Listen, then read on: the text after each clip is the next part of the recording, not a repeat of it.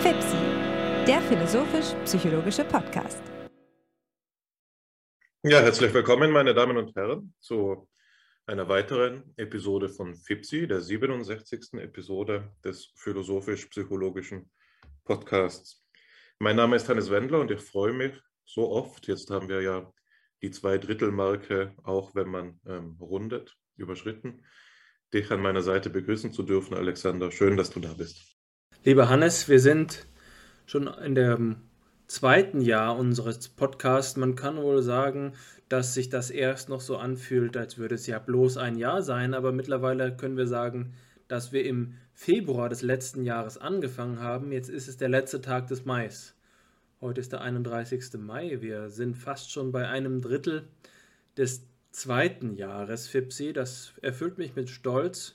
Wir können auf ein kontinuierliches Gespräch zurückblicken, das wir gerne reflektieren, indem wir sagen, dass wir daran gewachsen sind. Das Projekt in seiner Kontinuität wächst heran und mit jeder Ziffer, die steigt, die ansteigt, ähm, wächst auch ein Wissensschatz heran. Und ich hoffe, dass unsere Hörerinnen und Hörer davon profitieren können, ähm, dass wir die Gelegenheit haben, auch in der Zukunft mit Menschen, die FIPSI gehört haben, ins Gespräch zu kommen über die Thesen, die wir hier vertreten. Manches Mal ist das schon der Fall und es ist jedes Mal eine große Herzensfreude zu hören, dass jemand ähm, unseren Podcast gehört hat. Das gibt frischen Wind, das gibt Elan, das gibt Kraft, um es fortzusetzen. Äh, diese Fortsetzung, die wir heute äh, vorhaben, ist wieder eine zu zweit. Ähm, es hat sich herausgestellt, dass wir uns mal in Phasen bewegen, in denen wir mehr Gäste haben, mal in Phasen mit weniger Gästen. In jedem Fall aber macht es mir großen Spaß und so freue ich mich auch auf die heutige Episode. Ja, das geht mir ganz gleich, Alexander. Die Episoden zu zweit stehen denen mit Gast äh, in meiner Wahrnehmung nach äh, in nichts nach. Vielmehr ist es so, dass sie es uns ja auch erlauben, unsere eigenen Gedanken miteinander zu entwickeln, anstelle ähm, von eben dieser Triangulation, die bei allen wünschenswerten Entwicklungen, die sie mit sich bringt und bei all den inspirierenden Inputs, die wir ihr verdanken, doch immer auch eine Problematik der Zeit beinhaltet, sodass man sich kurz fassen muss, was jetzt heute nicht der Fall sein wird. Nun aber zum Inhalt. Die heutige Episode ist eine, ordnet sich in das Programm von FIPSI auf die Art und Weise ein, dass sie einen weiteren Beitrag in den philosophisch-psychologischen Grundlagenkurs ähm, einfügt. Es wird heute um das Thema der Emergenz gehen, das sicherlich zu einem der ähm, Themen gehört, die man im Grundstudium, wenn man so möchte, gehört haben sollte und auch in vielen Studiengängen hören muss. Was meint man, wenn man von Emergenz spricht? Nun, es handelt sich dabei um etwas, das man wohl als Cross-Cutting-Phänomen bezeichnen könnte. Es ist ein Phänomen, das sich in den verschiedensten Wissenschaften findet und das allgemein ausgedrückt einen Zusammenhang, ausdrückt, in dem ähm, durch das Zusammenwirken von ähm, Elementen eines Systems Eigenschaften äh, höherer Ordnung entstehen, die nicht ohne weiteres auf die Eigenschaften der Teile oder Elemente eben des ursprünglichen Systems zurückgeführt werden können. Das ist ja etwas abstrakt, aber es lässt sich am einfachsten veranschaulichen, wenn man es auf die verschiedenen Strata bezieht, in denen für gewöhnlich von Emergenz gesprochen wird. Und ich möchte es einmal vom Komplexen hin zum Einfachen äh, illustrieren.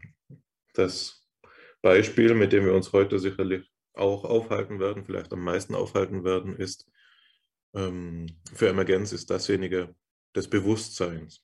Man sagt, das äh, Bewusstsein emergiert vom ähm, den emergiert von den neuronalen Aktivitäten beispielsweise.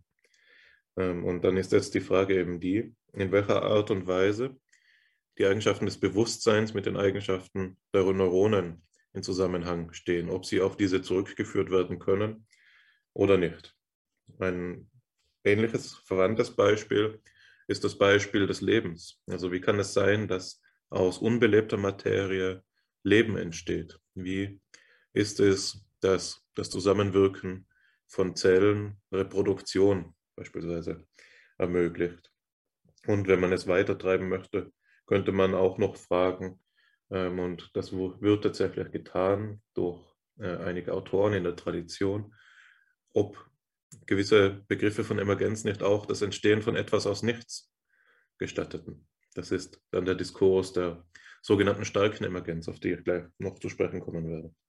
Was allen diesen Beispielen gemeinsam ist, ist jedenfalls, wie gesagt, dass das äh, Zusammenwirken der Teile eines Systems Eigenschaften oder Teile eines anderen, einer anderen Systemebene entstehen lassen, die ähm, in einem näher zu spezifizierenden Zusammenhang miteinander stehen. Und das Wort für diesen Zusammenhang ist eben Emergenz.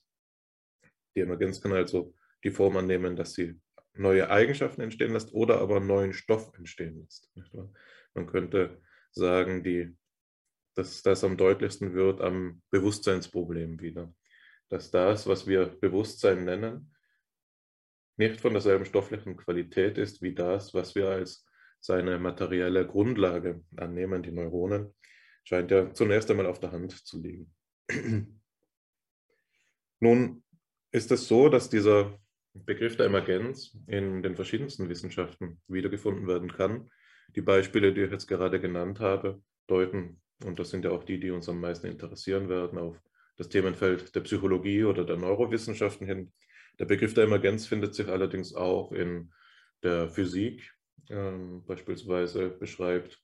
Unser Lehrer aus Heidelberg, ähm, Peter McLaughlin, die ja, Entdeckung oder die Errungenschaft der Quantenmechanik in der theoretischen Physik als einen wichtigen Schritt hin ähm, entgegen emergentistische Auffassungen äh, der Wissenschaftstheorie und hin zu einem reduktionistischen Auf, einer reduktionistischen Auffassung der Wissenschaftstheorie. Daraus kann man ablesen, aus diesem Diskurs, dass eben der Begriff der Emergenz auch in diesem Themenbereich eine große Rolle spielt. Andere, konkretere Anwendungsfelder sind Beispiele wie die der Chaostheorie, also das Entstehen von Unordnung auf höherer Ebene, die nicht mehr auf Grundlage der zugrunde liegenden Prozesse oder der zugrunde liegenden Gesetzmäßigkeiten, die wir begreifen, beschrieben werden können. Hieran sieht man auch eine äh, besonders wichtige Eigenschaft, die mit dem Emergenzphänomen verbunden ist, nämlich die Eigenschaft der ähm, epistemischen Begrenztheit, die damit einhergeht. Also das ist eine, eine Implikation auf Seiten der Theoriebildung, die dem Umstand Rechnung tragen muss, dass diese Entstehung neuartiger Eigenschaften mit einer epistemischen Kluft einhergeht, die mehr oder weniger grundsätzlich geartet sein kann. Ähm, ein weiteres Beispiel für eine Wissenschaft, in der das Emergenzphänomen eine Rolle spielt, das möchte ich nur einmal vorwegnehmen, weil ähm, du mir gesagt hast, dass du später darauf eingehen möchtest, ist die Systemtheorie. Und damit steht diese Episode heute in direkter Kontinuität mit der Episode, die wir eben dieser Systemtheorie gewidmet haben, unlängst und beispielsweise dem Denken von Niklas Luhmann. Aber so viel nur einmal vorweg. Jetzt äh, sieht man natürlich an dem Beispiel des äh, Diskurses innerhalb der theoretischen Physik, äh, dass das Philosophem der Emergenz im Zusammenhang steht mit einer gewissen Spannung, die sich ähm, allgemeiner formulieren lässt, einer gewissen Spannung der theoretischen Philosophie im Allgemeinen. Und das ist die Spannung zwischen ähm, reduktionistischen und nicht reduktionistischen äh, Metaphysiken. Im, Im Besonderen ist die Emergenzfrage vermutlich nirgendwo mehr behandelt worden als im Auseinandersetzungspunkt zwischen reduktiven und nicht reduktiven Auffassungen des Materialismus. Wir haben ja schon in mehreren Episoden von FIPSI über das Weltbild oder die Metaphysik des reduktiven Materialismus gesprochen und einige der Implikationen ähm, offengelegt, die damit verbunden sind. Eine der Implikationen, die beispielsweise ähm, Charles Broad, der ein wichtiger Vertreter des britischen Emergentismus ist, ähm, damit verbunden hat, ist, dass aus der, aus der emergentistischen Auffassung der Wirklichkeit so etwas folgt wie eine Stufung des Seins. Und dass das Sein folglich ähm, ähm, nicht rein reduktiv beschrieben werden kann, wenn diese Stufen eine gewisse, sagen wir, Rigidität erreicht haben, wenn sie sich also nicht weiter aufeinander zurückführen lassen, dann ist es so, dass wir für jede dieser Stufen eigene wissenschaftliche Ansätze benötigen. Und das ist gerade die Idee der Spezialwissenschaft, die daraus entsteht. Das heißt, wir können auf Grundlage der diskursiven Spannung von Nicht-Reduktionismus, also Emergentismus und Reduktionismus, der eine geradlinige, gewisserweise kontinuierliche, nicht gestufte Reduktion nahelegen würde, Rückschlüsse auf ähm, das Aufgabengebiet und den Gegenstandsbereich der einzelnen Wissenschaften ziehen. Der Emergentismus neigt dazu, den Spezialwissenschaften, die Beziehung, in der die Spezialwissenschaften zueinander stehen, verhältnismäßig distanter anzusetzen. Das bedeutet, dass die Spezialwissenschaften verhältnismäßig eigenständigere Aufgaben ähm, erfüllen müssen und voneinander unabhängigere Gegenstandsbereiche beschreiben müssen, wohingegen der Reduktionismus eher die Ansicht nahelegt, dass die Wissenschaften ähm, in einer nahen Verwandtschaft sind und im radikalsten Fall dieser Auslegung so etwas, ähm, so etwas darstellen wie ähm, bloße Heuristik, da gegeben ausreichenden Fortschritts der, der Wissenschaft und ähm, der Projektionen in, in die Zukunft, wenn man so möchte, diese Wissenschaften eigentlich aufgehen müssten in der Grundlagenwissenschaft, die da die Physik oder die Mathematik ist. Genau. Damit ähm, verbunden ist die Auffassung dessen, was eben dieser Charles Broad den puren Mechanismus nennt oder das Weltbild des puren Mechanismus nennt in seinem Buch Mind and its Place in Nature, in dem er einmal diese Hierarchie des Seins und innerhalb der Wissenschaften beschreibt und aber auf der anderen Seite eben ähm, einen Kommentar darauf macht, der für meine Darstellung des Emergenzphänomens ähm, wichtig ist, weil sie, weil sie einen gewissen ästhetischen Gehalt mit transportiert, der diesen Grundsatzdebatten, der in diesen Grundsatzdebatten meiner Ansicht nach häufig wichtiger ist, als man ähm, sich eingestehen möchte. Und zwar ist die Vorstellung ja hier die, dass äh, der pure Mechanismus, der ist ein Ausdruck für eine Fassung des, eine, eine Auffassung eines radikalen Reduktionismus es ist, dass man aus, auf Grundlage von nur zwei Gesetzen, nämlich dem der Gesetz der Komposition, dass Ursachen, die zusammenwirken, ihre Effekte so entfalten, als hätten sie nacheinander einzeln ihre Effekte ausgeübt. Darauf gehen wir gleich noch näher ein, wenn wir auf das erste Material zu sprechen kommen. Und also dieses Gesetz der Komposition in Verbindung mit dem Gesetz der ähm, isolierten Partikel was so in etwa so viel bedeutet, wie dass die Eigenschaften auch komplexerer Zusammenhänge ähm, wesentlich zurückführbar sind auf das Zusammenwirken der einfacheren ähm, Partikel und ihrer Eigenschaften, dass sich aus diesen zwei Gesetzen in Kombination so etwas ergibt, wie dass es äh, eine Weltanschauung, die das Maximum der vorstellbaren Einheitlichkeit im Universum beinhaltet. Das gesamte Universum ließe sich dann erklären auf Grundlage dieser zwei Gesetze. Und ähm, das ist etwas, das natürlich so etwas wie einen Komplexitätskollaps mit sich bringt, weil das ein in, in der ästhetischen Theorie beispielsweise von Julian Arns, den wir ja beide durch unsere Besuche bei der Nexus Akademie kennen, ein Charakteristikum von ästhetischem Erleben darstellt, besonders in der, Mathemat in der Mathematik. Genau. Im Zusammenhang mit dieser Auffassung des Reduktionismus steht natürlich noch die Idee, dass es im Universum nur eine Art von Materie gibt, nur eine Art von Stoff, aber das nur am Rande. Was wir jetzt gesehen haben, ist diese Idee, die im engen Zusammenhang mit dem Emergenzproblem steht, dass sich ähm, ausgesprochen komplexe Zusammenhänge aus einer geringen Anzahl von Gesetzen erklären lassen müssen. Und das verweist auf die Idee der deduktiven Wissenschaft. ähm, die gewisserweise als äh, Gegenbild zu der bereits angesprochenen Zergliederung der einzelnen Gegenstandsbereiche in die äh, Spezialwissenschaften steht.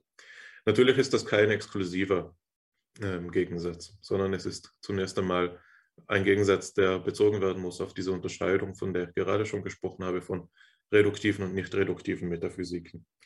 Eine deduktive Wissenschaft ist eine Wissenschaft, die vom Allgemeinen auf das Besondere schließt, aber eben auch eine Wissenschaft, die von wenigen Gesetzen auf ähm, viele Phänomene, äh, die durch wenige Gesetze viele Phänomene erklären kann. Und wie genau das nun ausbuchstabiert wird, ist äh, eben äh, Gegenstand der Variation in den verschiedenen Weltanschauungen, in den verschiedenen Metaphysiken. Es ist ja durchaus auch denkbar, dass sich äh, innerhalb der verschiedenen Strata des Seins, die sich im Emergentismus ergeben, ähm, gesonderte deduktive Wissenschaften ähm, konstruieren lassen, die zueinander zwar nicht, äh, aufeinander zwar nicht reduzierbar sind, aber doch zueinander in einem rationalen Verhältnis stehen. Und dass eine Wissenschaft eines höheren Stratums, einer höheren Ordnung oder um mit ähm, Charles Broad noch einmal zu sprechen, äh, eine Wissenschaft transordialer Ordnung, äh, eine, eine, eine Wissenschaft, die transordiale Gesetze aufstellt, so, so wäre es korrekt gesagt, wäre dann auch eine, die auf Grundlage der bekannten Gesetzmäßigkeiten und Zusammenhänge der niederen Strata Konjunktionen aufbaut, was äh, in etwa so viel bedeuten soll, wie dass ähm, in diesem Bild der Wissenschaft des Emergentismus es nicht von vornherein ausgemacht ist, dass die Gesetze der niedrigeren Stufen einfach verpuffen würden, sobald man auf die höheren schaut. Nein, sondern sie bleiben erhalten und ähm, werden sehr häufig in sogenannten Ceteris Paribus Bedingungen ähm, ja, aufrechterhalten. Und sie bleiben in diesen Bedingungen fortbestehen. Das bedeutet ähm, Bedingungen, in denen alles Übrige gleich bleibt, werden hier in die Theoriebildung mit eingebaut. Man könnte das Ganze so veranschaulichen, dass ähm, auch noch ein Lebewesen, das, das, sich reproduziert und damit einen äh, Zusammenhang vollführt, der als emergent eben vorgestellt wird, da diese Reproduktion sich nicht ohne weiteres auf die Eigenschaften der Atome zurückführen lässt, dennoch betroffen ist von den Gesetzen der Mechanik, wie sie auf der niedrigeren ähm, Seinsschicht des Anorganischen spezifiziert worden sind, dass sie diesen Gesetzen eben noch unterworfen ist. Genau, so viele einmal zu diesem Zusammenhang von Wissenschaftlichkeit und Emergenz. Jetzt habe ich gesagt, dass einer der wichtigen Unterschiede in dieser Debatte der Unterschied zwischen schwacher und starker Emergenz ist. Und wir werden gleich sehen, dass das auch sich wieder nahtlos in diese Überlegungen einfügt ähm, zur Wissenschaftlichkeit. Ähm, schwache Emergenz ist so etwas, in dem die bezeichnet Fälle, in dem neue Eigenschaften emergieren aufgrund komplexer Zusammenhänge auf niedrigeren Systemebenen, aber die Emergenz dieser Eigenschaften grundsätzlich noch reduktiv vorgestellt wird. Also sie, äh, die neuen Eigenschaften stehen immer noch in einer Ableitungsbeziehung zu den ähm, einfacheren ursprünglichen Eigenschaften. Am besten veranschaulicht sich das anhand eines Beispiels, das wir bei FIPSI schon besprochen haben und das ich in diesem Zusammenhang gerne nenne, weil es so eingängig ist. Das ist das Beispiel des Flüssigseins von Wasser. Nun ähm, wissen wir die chemische Komposition von Wasser und wir wissen ungefähr, wie man sich das Ganze räumlich vorstellen muss, wenn ähm, ein, eine, eine Menge von, Wasserstoffmolek äh, von Wassermolekülen ähm, sich aneinander reibt und wie in etwa dem die Eigenschaft des Flüssigseins entsprechen könnte. Doch das Ganze zu berechnen beispielsweise ist eine Aufgabe, der nicht einmal die besten Computer, die wir haben, gewachsen sind. Das, der Zusammenhang ist schlicht und ergreifend viel zu komplex. Dennoch ist es vorstellbar, wie diese, diese Eigenschaft auf höherer Ordnung aus dem Zusammenwirken der äh, Wassermoleküle äh, auf einer niedrigeren Systemebene entspringt. Das ist sozusagen ein paradigmatischer Fall von schwacher Emergenz. Wir haben hier eine epistemische Grenze, die wir zurzeit noch nicht überbrücken können, für die es aber vorstellbar ist, wie sie überbrückt werden könnte. Alles, was es hier zu brauchen scheint, ist höhere Rechenleistung. Zunächst einmal für sehr niedrigschwellige, äh, sehr niedrig komplexe äh, Interaktionen von Wassermolekülen reicht es vielleicht bald hin, noch ja, scheinbar nicht. Oder nach meinem letzten Stand. Was aber für das Beispiel auch nicht so wichtig ist.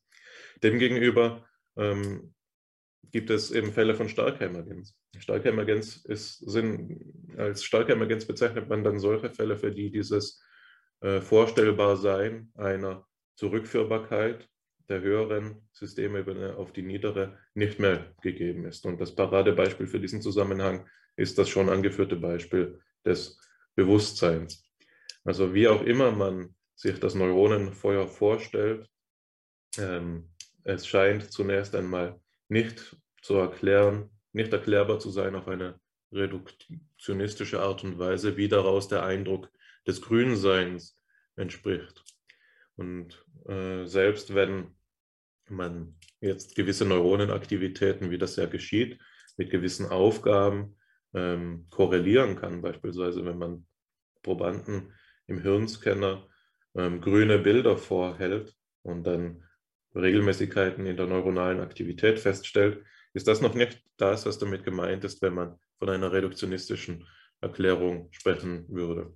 Alles, was diese Korrelation aussagt, ist ja bekanntlich ein Zusammenhang, der äh, mehr oder weniger regelmäßig auftritt, aber noch keine eben kausale, erklärende Beziehung, in der diese beiden Phänomene zueinander stehen. Hier fehlen uns also die Untersuchungsmittel anders, also die Untersuchungsmethoden, um das Ganze überhaupt ähm, auf eine sinnvolle Weise und auf eine reduktionistische Weise aufeinander zu beziehen, wodurch sich dieses Beispiel auch vom Beispiel des ähm, Flüssigseins des Wassers unterscheidet.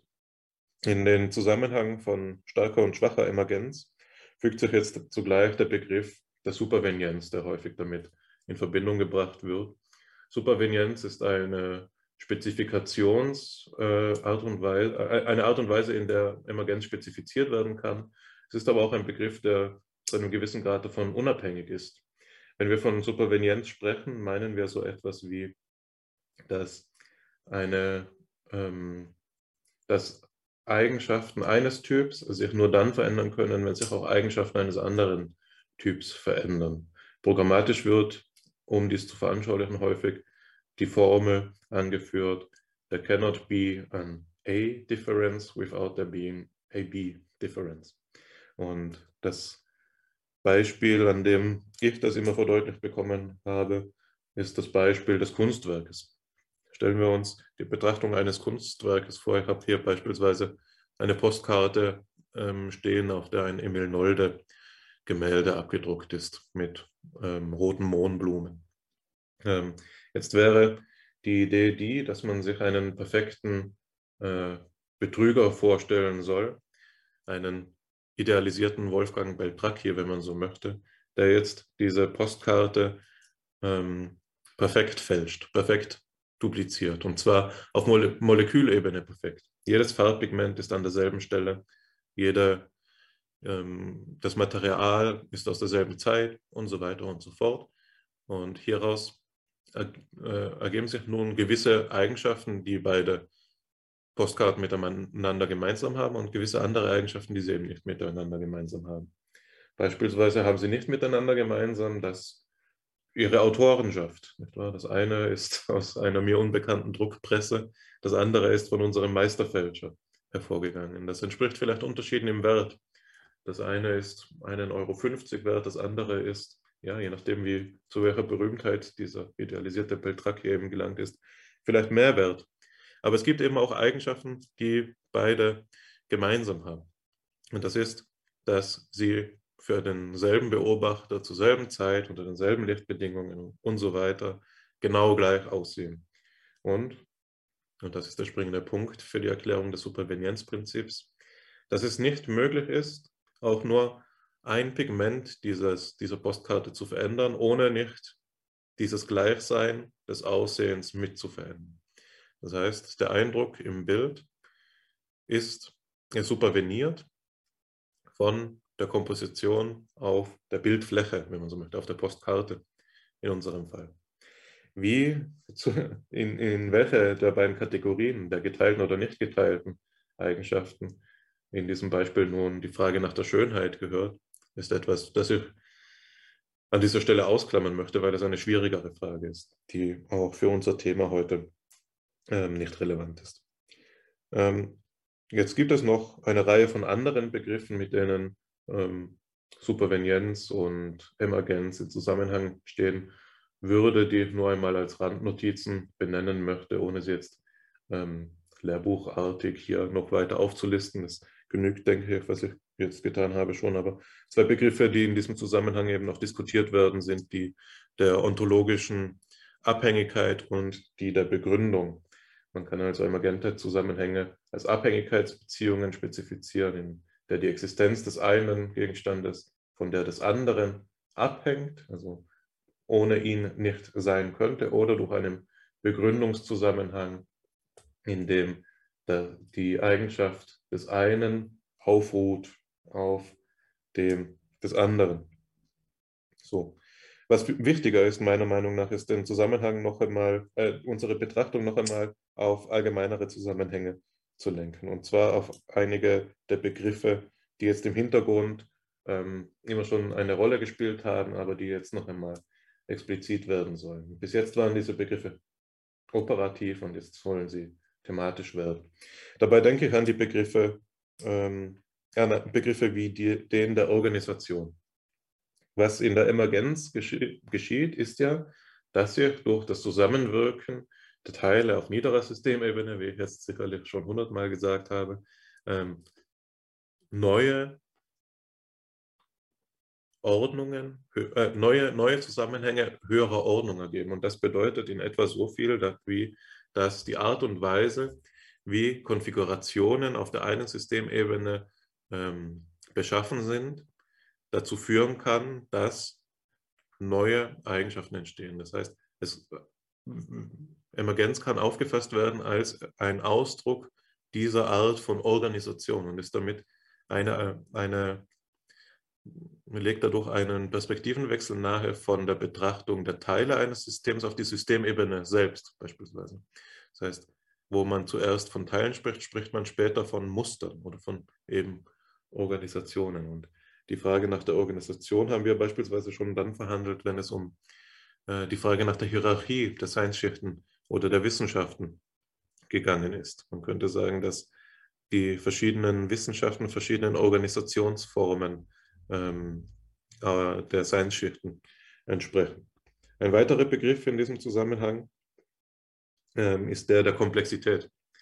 Emergenz fügt sich ein in dieses Zauberwort, das vermutlich in äh, der, im Denken der letzten, sagen wir, 50 Jahre oder noch länger eine außerordentlich wichtige Rolle gespielt hat und über das du uns schon viel berichtet hast bei, bei FIPSI, Alexander. Es fügt sich in diesen Zusammenhang ein, in der gewisse, meist auch gradualistisch geprägte Zusammenhänge, ähm, äh, Theorien versuchen, das Entstehen von Phänomenen höherer Ordnung durch eine Anreicherung an Komplexität zu erklären. Komplexität bedeutet dabei zunächst einmal nicht viel mehr als ein Zusammenhang, der in einer irgendwie quantitativen Art und Weise äh, eine, eine große Mächtigkeit aufweist. Also in dem beispielsweise viele Teile miteinander interagieren oder in denen viele Formen der Interaktion zusammenkommen. Und wenn dieses ähm, quantitative Maß der Vielheit eben äh, eine, einen besonders hohen Intensitätsgrad erreicht, dann, so ist hier die Vorstellung, ist es möglich, dass durch Komplexität Emergenz geschieht. Man könnte sagen, vielleicht ist die ist das Bewusstseinsproblem auf eine falsche Weise als stark emergent klassifiziert, denn auch wenn es nicht zunächst ähm, vorstellbar ist, wie die Aktivität eines einzigen Neurons zu so etwas wie einer bewussten Wahrnehmung führen soll, so könnte es doch ähm, im Gehirn mit der Gesamtheit aller Millionen und Milio Abermillionen von Neuronen doch so sein, dass hier so komplexe Zusammenhänge entstehen, dass wir sie nur noch nicht begreifen können, die aber dann einmal, wenn die Neurowissenschaft arrivierter sein wird, äh, gewisserweise größere Plausibilität erlangen in, ihrer, in ihrem Potenzial als reduktionistische Angebote für die Beschreibung von ähm, Bewusstsein im Allgemeinen. Vielleicht einmal bis zu diesem Punkt. Ich sehe gerade, dass ähm, ich jetzt schon eine ganze Weile gesprochen habe und eigentlich hatte ich vor, jetzt noch ähm, die Tradition des britischen Emergentismus etwas äh, zu charakterisieren, aber ich denke, dass das ähm, den, einen Schritt weg bedeuten würde von der jetzt eher allgemeinen konzeptuellen Einführung, wie ich sie gegeben habe, in eine schon historisch aufgeladene Debatte, weshalb ich an diesem Punkt einfach dir einmal die Gelegenheit geben würde, deine Gedanken zu sortieren und meine vielleicht weiterzuentwickeln und anzureichen. Der Begriff der Emergenz ist einer der Begriffe, die mich früh aus einem vorphilosophischen Schlummer erweckt haben. Es ist ein Begriff, der faszinieren kann, ähm, gerade dann, wenn man noch nicht mit allzu vielen Argumentationsmustern und Denkmodellen vertraut ist. Es ist ein Begriff, der provoziert, weil er äh, den Denkgewohnheiten des Alltags widerspricht. Er hebt auf, er macht einen dialektischen Schritt in Richtung auf etwas, was man vorher nicht ahnt. Dabei ist im Mittelpunkt für mich jedenfalls immer der Begriff des Systems gewesen. Äh, es emergiert etwas. Etwas ist emergent und das steht dann da unabhängig von all dem, was in ihm äh, vorgehen mag. Es entsteht etwas Neues. Es ist gleichzeitig eben auch diese Neugier, das Faszinosum, das man bloß ansammeln muss, das man anmengen muss, um dann irgendwie im Labor also beobachten zu können, dass sich plötzlich äh, etwas tut, dass sich äh, etwas ändert. Ja, das ist nur einer der Gründe, weswegen der Emergenzbegriff thematisiert werden kann, weil er fasziniert, weil er etwas zu beschreiben versucht auf eine naturphilosophische Art und Weise, äh, in der Naturphilosophie, das äh, uns zum Staunen bringt. Es erweckt ganz natürlich das Staunen, über die Emergenz zu reden, weil etwas auftritt, was ungeahnt war. Es ist das Ungeahnte, was uns hier staunen lässt. Es ist nicht vorhersehbar, wenn man die Eigenschaften der unteren Ebene äh, betrachtet. Die Idee, dass die Geißeltierchen bloß zweidimensional leben und wir aber dreidimensional leben, äh, stellt sich ähm, dann so dar für uns als, eine Fas äh, als ein, ein Faszinosum, als eine Faszination, sich vorzustellen, wie denn die vierte Dimension auf uns käme, wie, die, wie wir auf die vierte Dimension reagieren würden. Ähm, ob die Geißeltierchen nun wirklich nur zweidimensional leben, habe ich dabei nie gefragt. Äh, aber das ist gerade eben diese epistemische Perspektive, aus der dieser Emergenzbegriff zu faszinierend wird. Es ist der Versuch, eben auf eine nüchterne, nicht profane, ähm, äh, auf eine nicht äh, sakrale, sakrosante Art und Weise über Dinge, die doch wundersam sind, zu sprechen. Es ist eine Profanisierung des Wundersamen. Plötzlich tritt etwas Neues auf, aber wir haben ja glücklicherweise den Emergenzbegriff, der uns auf eine ganz ähm, sittsame, äh, also nicht hochtrabende Art und Weise erlaubt, jetzt zur Kenntnis zu nehmen, dass alles ganz anders ist. Das ist etwas, äh, was mich, wie gesagt, früh fasziniert hat. Und jetzt sage ich als der spätere Mensch, der ich inzwischen bin, dass ich es mittlerweile beargwöhne. Der Emergenzbegriff scheint mir ein Verlegenheitsbegriff zu sein, der so eine Art Lückenbüßer ist, der versucht, äh, physikalistische, materialistische Systeme aufrechtzuerhalten, zumindest so wie er heutzutage ähm, verwendet wird, ohne dabei größere Modifikationen des Denkansatzes vornehmen zu müssen. Es ist ein Verlegenheitsbegriff, bei dem die Idee der Komplexität ausgeschlachtet wird zugunsten von ähm, Inkongruenzen, die zwischen den verschiedenen Erklärungsperspektiven bestehen. Und das lässt sich, glaube ich, aufzeigen, indem man sich ganz philosophisch fragt, was es denn mit der Emergenz auf sich hat. Was ist Emergenz? Ist Emergenz ein Vorgang? Ist Emergenz ein naturphilosophischer Akteur? Kann man sagen, die Emergenz lässt etwas entstehen und wir sagen dann, die Emergenz handelt. Wie kann das sein? Ist Emergenz tatsächlich etwas Tätiges? Gibt es ein, ähm, eine Manifestation der Emergenz, die etwas dann verändert? Ja, also mh, schon früh ist die Emergenz beschrieben worden als eine Form der Veränderung, äh, schon in den 1920er Jahren. Und äh, die Idee ist dann zu sagen, wer verändert? Ja, die Emergenz verändert.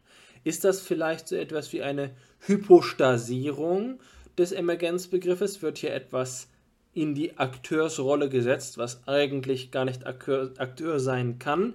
Ist die Emergenz ein Agens? Da wird man vermutlich sehr schnell sagen, nein, natürlich nicht, das kann ja nicht sein. Aber was ist die Emergenz dann, wenn sie selbst nicht Akteur ist? Ist sie vielleicht bloß eine Eigenschaft? Ja, und dann ist wiederum die, die Frage die Eigenschaft wovon. Und die naheliegende Antwort ist zu sagen, entweder von den tieferen Ebenen oder von den höheren Ebenen. Wenn ich das schon so sage, dann drängt sich hoffentlich jeder Hörerin und jedem Hörer die Frage auf, was heißt denn überhaupt höher und niedriger? Und das meine ich jetzt nicht in der hierarchischen Ordnung von oben und unten, sondern wie können wir überhaupt Ebenen bestimmen, auf die wir dann Emergenz attribuieren, kann, äh, attribuieren können? Anders gesagt, ähm, zunächst einmal, ist es denn so, dass die Stufen schon da sind, bevor die Emergenz geschieht?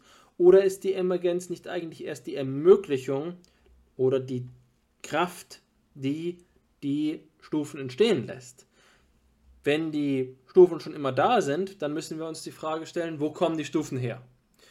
Ist die Emergenz die Verwirklichung der Stufen und die Stufen waren immer schon möglich?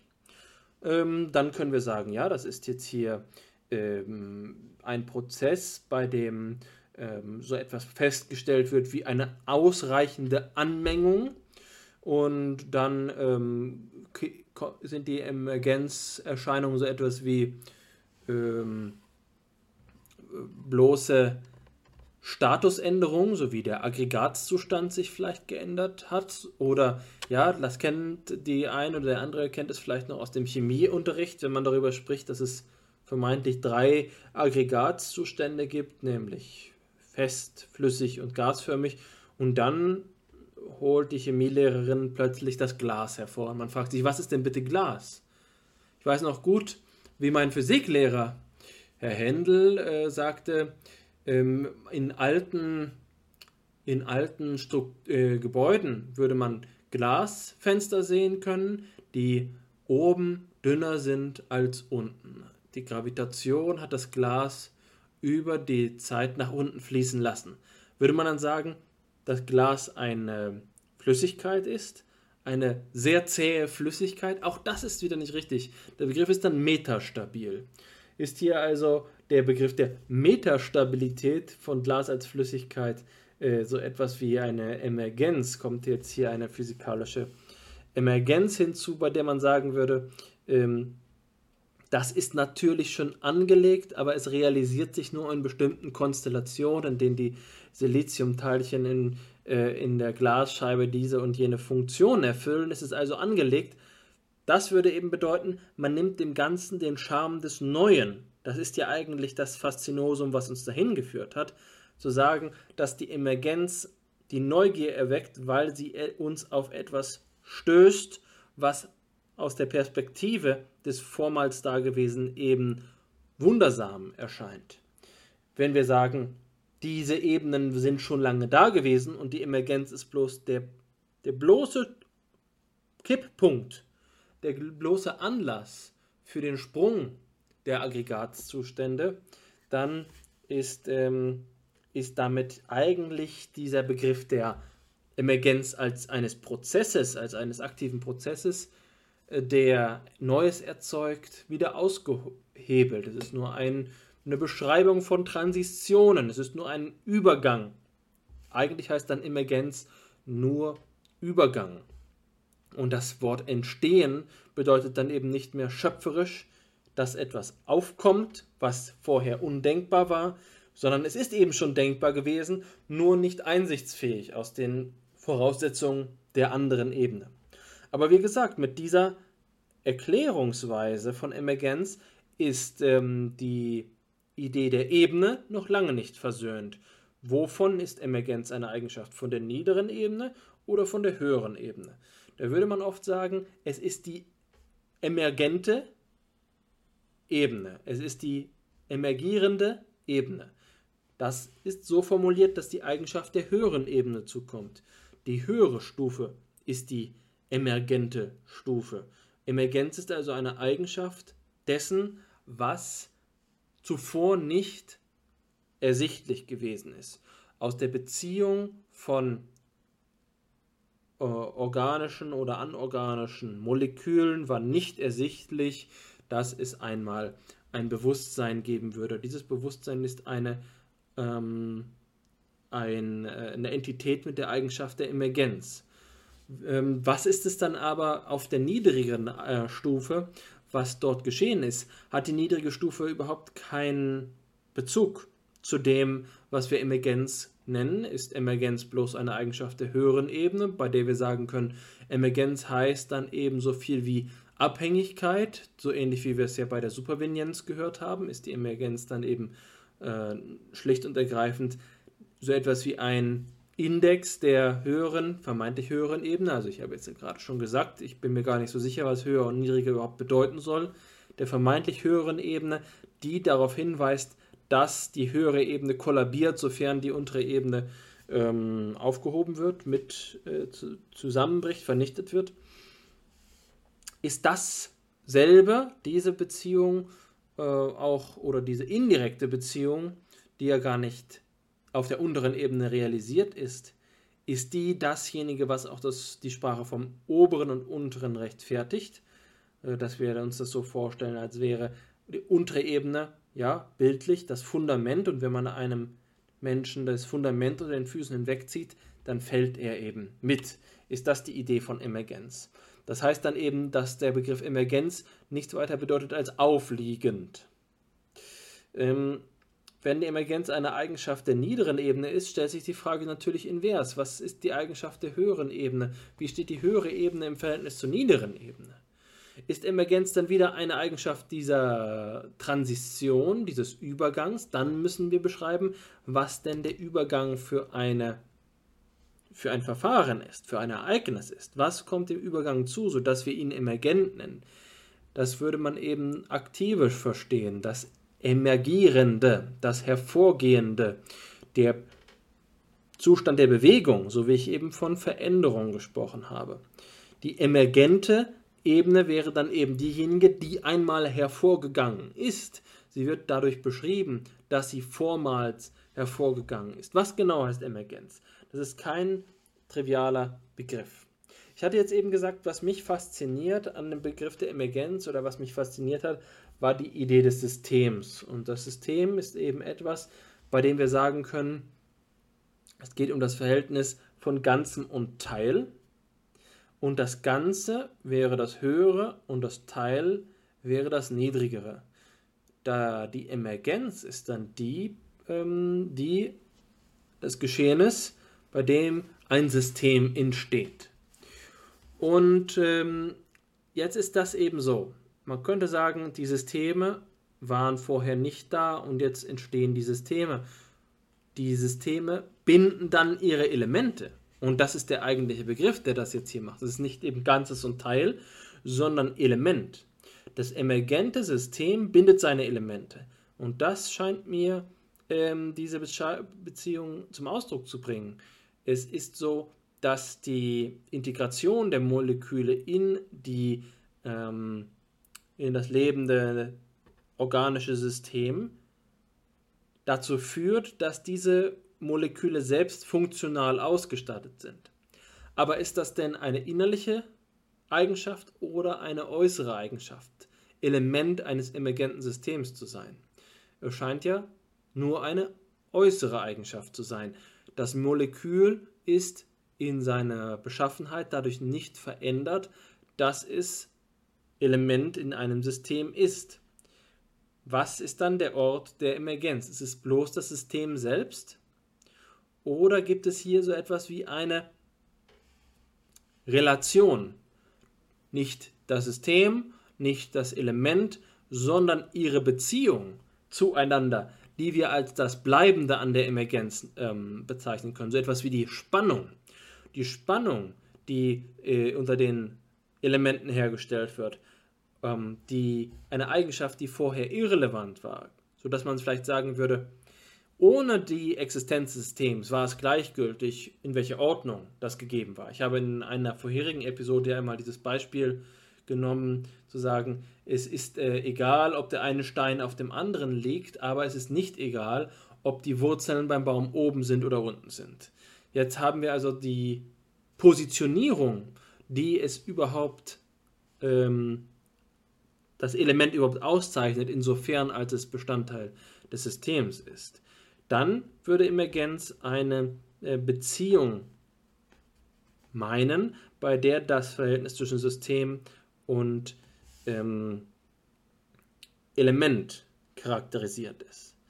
Jetzt hattest du schon angekündigt, ich interessiere mich für äh, die Systemtheorie in diesem Zusammenhang und was ich gerade über den Elementbegriff gesagt habe, ist äh, genau das. Der Begriff des Elements ist in der Systemtheorie, die ich kenne, und das wissen unsere Hörerinnen und Hörer ja jetzt, das ist die Luhmannsche Systemtheorie. Ähm, da ist der Begriff des Elementes von tragender ähm, Bedeutung und da sagt Luhmann, Element ist also jeweils das, was für ein System als nicht weiter auflösbare Einheit fungiert, obwohl es mikroskopisch betrachtet ähm, ein hochkomplexes zusammengesetztes ist. Nicht weiter auflösbar heißt zugleich, dass ein System sich nur durch Relationieren seiner Elemente konstituieren und ändern kann, nicht aber durch deren Auflösung und Reorganisation. Ein System macht einen beliebigen Teil zu einem Element auf der Ebene, die von ihm allokiert wird. Es ist also jetzt nicht so, dass wir sagen würden, es gibt Atome, es gibt Moleküle, es gibt Enzyme und so weiter und so fort, verschiedene biologische Beschreibungsebenen, sondern das, was etwas ist als Element, wird überhaupt durch seine Zugehörigkeit zum System erst bestimmt. Anders gesagt, mit Luhmann lässt sich sagen, die äh, untere Ebene ist nicht dem System vorgegeben, sondern sie entsteht erst im System. Wir haben nicht äh, hier überall die Neuronen herumschwimmen und diese Neuronen werden dann plötzlich zu einem Gehirn, das das Substrat eines Bewusstseins sein könnte, wenn eine bestimmte Anzahl erreicht ist, sondern das Neuron wird paradoxalerweise erst zum Neuron, wenn Bewusstsein vorliegt. Und äh, wie lässt sich das jetzt heilen? Wie lässt sich das versöhnen? Es lässt sich so versöhnen, dass man sagt, was ein Neuron ist, ist ja nicht nur durch seine materielle Beschaffenheit geklärt, sondern durch seine funktionale Zugehörigkeit. Die, der Spielraum des Verhaltens für ein Neuron ergibt sich erst in der Zugehörigkeit zu einem System. Dass ein Neuron zum Beispiel eine wie auch immer geartete Beteiligung an der Aufrechterhaltung von Bewusstsein haben kann, setzt selbstverständlich voraus, dass diese Integration in dein Bewusstsein schon gegeben ist. Wenn wir also Neuron sagen, dann glauben wir nur, dass wir es mit etwas einzelnen, vereinzelten Materiellen zu tun haben, aber in Wirklichkeit haben wir es bei diesem vereinzelten Materiellen noch lange nicht bei einem Neuron zu tun, sondern erst dann, wenn ähm, die systematische Zugehörigkeit gegeben ist. Jetzt fällt, fällt hier bei Luhmann allerdings ein Wort, eine Formulierung, bei der er sagt, dass ein System sich nur durch Relationieren seiner Elemente konstituieren und ändern kann. Und da muss ich jetzt eine kurze Passage vorlesen aus, ähm, aus dem nächsten Absatz. Da sagt Luhmann nämlich, theoretisch umstritten scheint zu sein, ob die Einheit eines Elements als Emergenz von unten oder durch Konstitution von oben zu erklären sei. Da kann man sich jetzt also fragen, was ist denn eine Alternative zur Emergenz? Was ist denn ein alternativer Erklärungsmechanismus? Nach allem bisher Gesagten klingt es eben so, als sei das die naturphilosophische Heilformel für alles. Emergenz. Die Antwort von Luhmann ist Konstitution. Von oben. Emergenz von unten, Konstitution von oben. Was ich also eben zum System im Verhältnis zu seinen Elementen, diese Allokierung von ähm, funktionalen Stufen gesagt habe, ist schon vom Standpunkt der Luhmannianischen Systemtheorie, die eben eine Konstitutionstheorie ist, gesagt. Bei ihm geht logisch das System seinen Elementen voraus und nicht die Elementen dem System. Und das ist eine wichtige ähm, Weggabelung. Ich glaube auch, dass sich es jetzt so aufgezogen hat, dass man das klar sieht. Es ist nicht zu sagen, ja, die Natur richtet sich so wunderbar ein, sie wird immer mehr, sie wird immer ähm, vermeintlich komplexer. Da kommt einfach mehr Materie auf, es erzeugen sich immer weitere kleine Zellen und dann ist es irgendwann genug. Und dann kommt der Schritt, jetzt wird es plötzlich emergent, sondern äh, hier ist es logisch so betrachtet zu sagen, die Struktur gestattet erst Komplexität. Die Struktur gestattet erst Komplexität. Ein, man kann sich auch einen bloßen Neuronenhaufen vorstellen. Da ist noch lange nichts verbunden, da ist noch lange nichts geordnet. Wie überhaupt erst kommt Ordnung zustande? Was überhaupt erst gestattet etwas Dichte zu haben? Ich will das mal verdeutlichen an einer Analogie. Ähm, ich kenne Städte, die sehr groß sind. Zum Beispiel eine Millionenstadt in Südamerika. Bei der kommt es mir so vor, als sei das keine Großstadt. Warum nicht? Sie ist nicht dicht.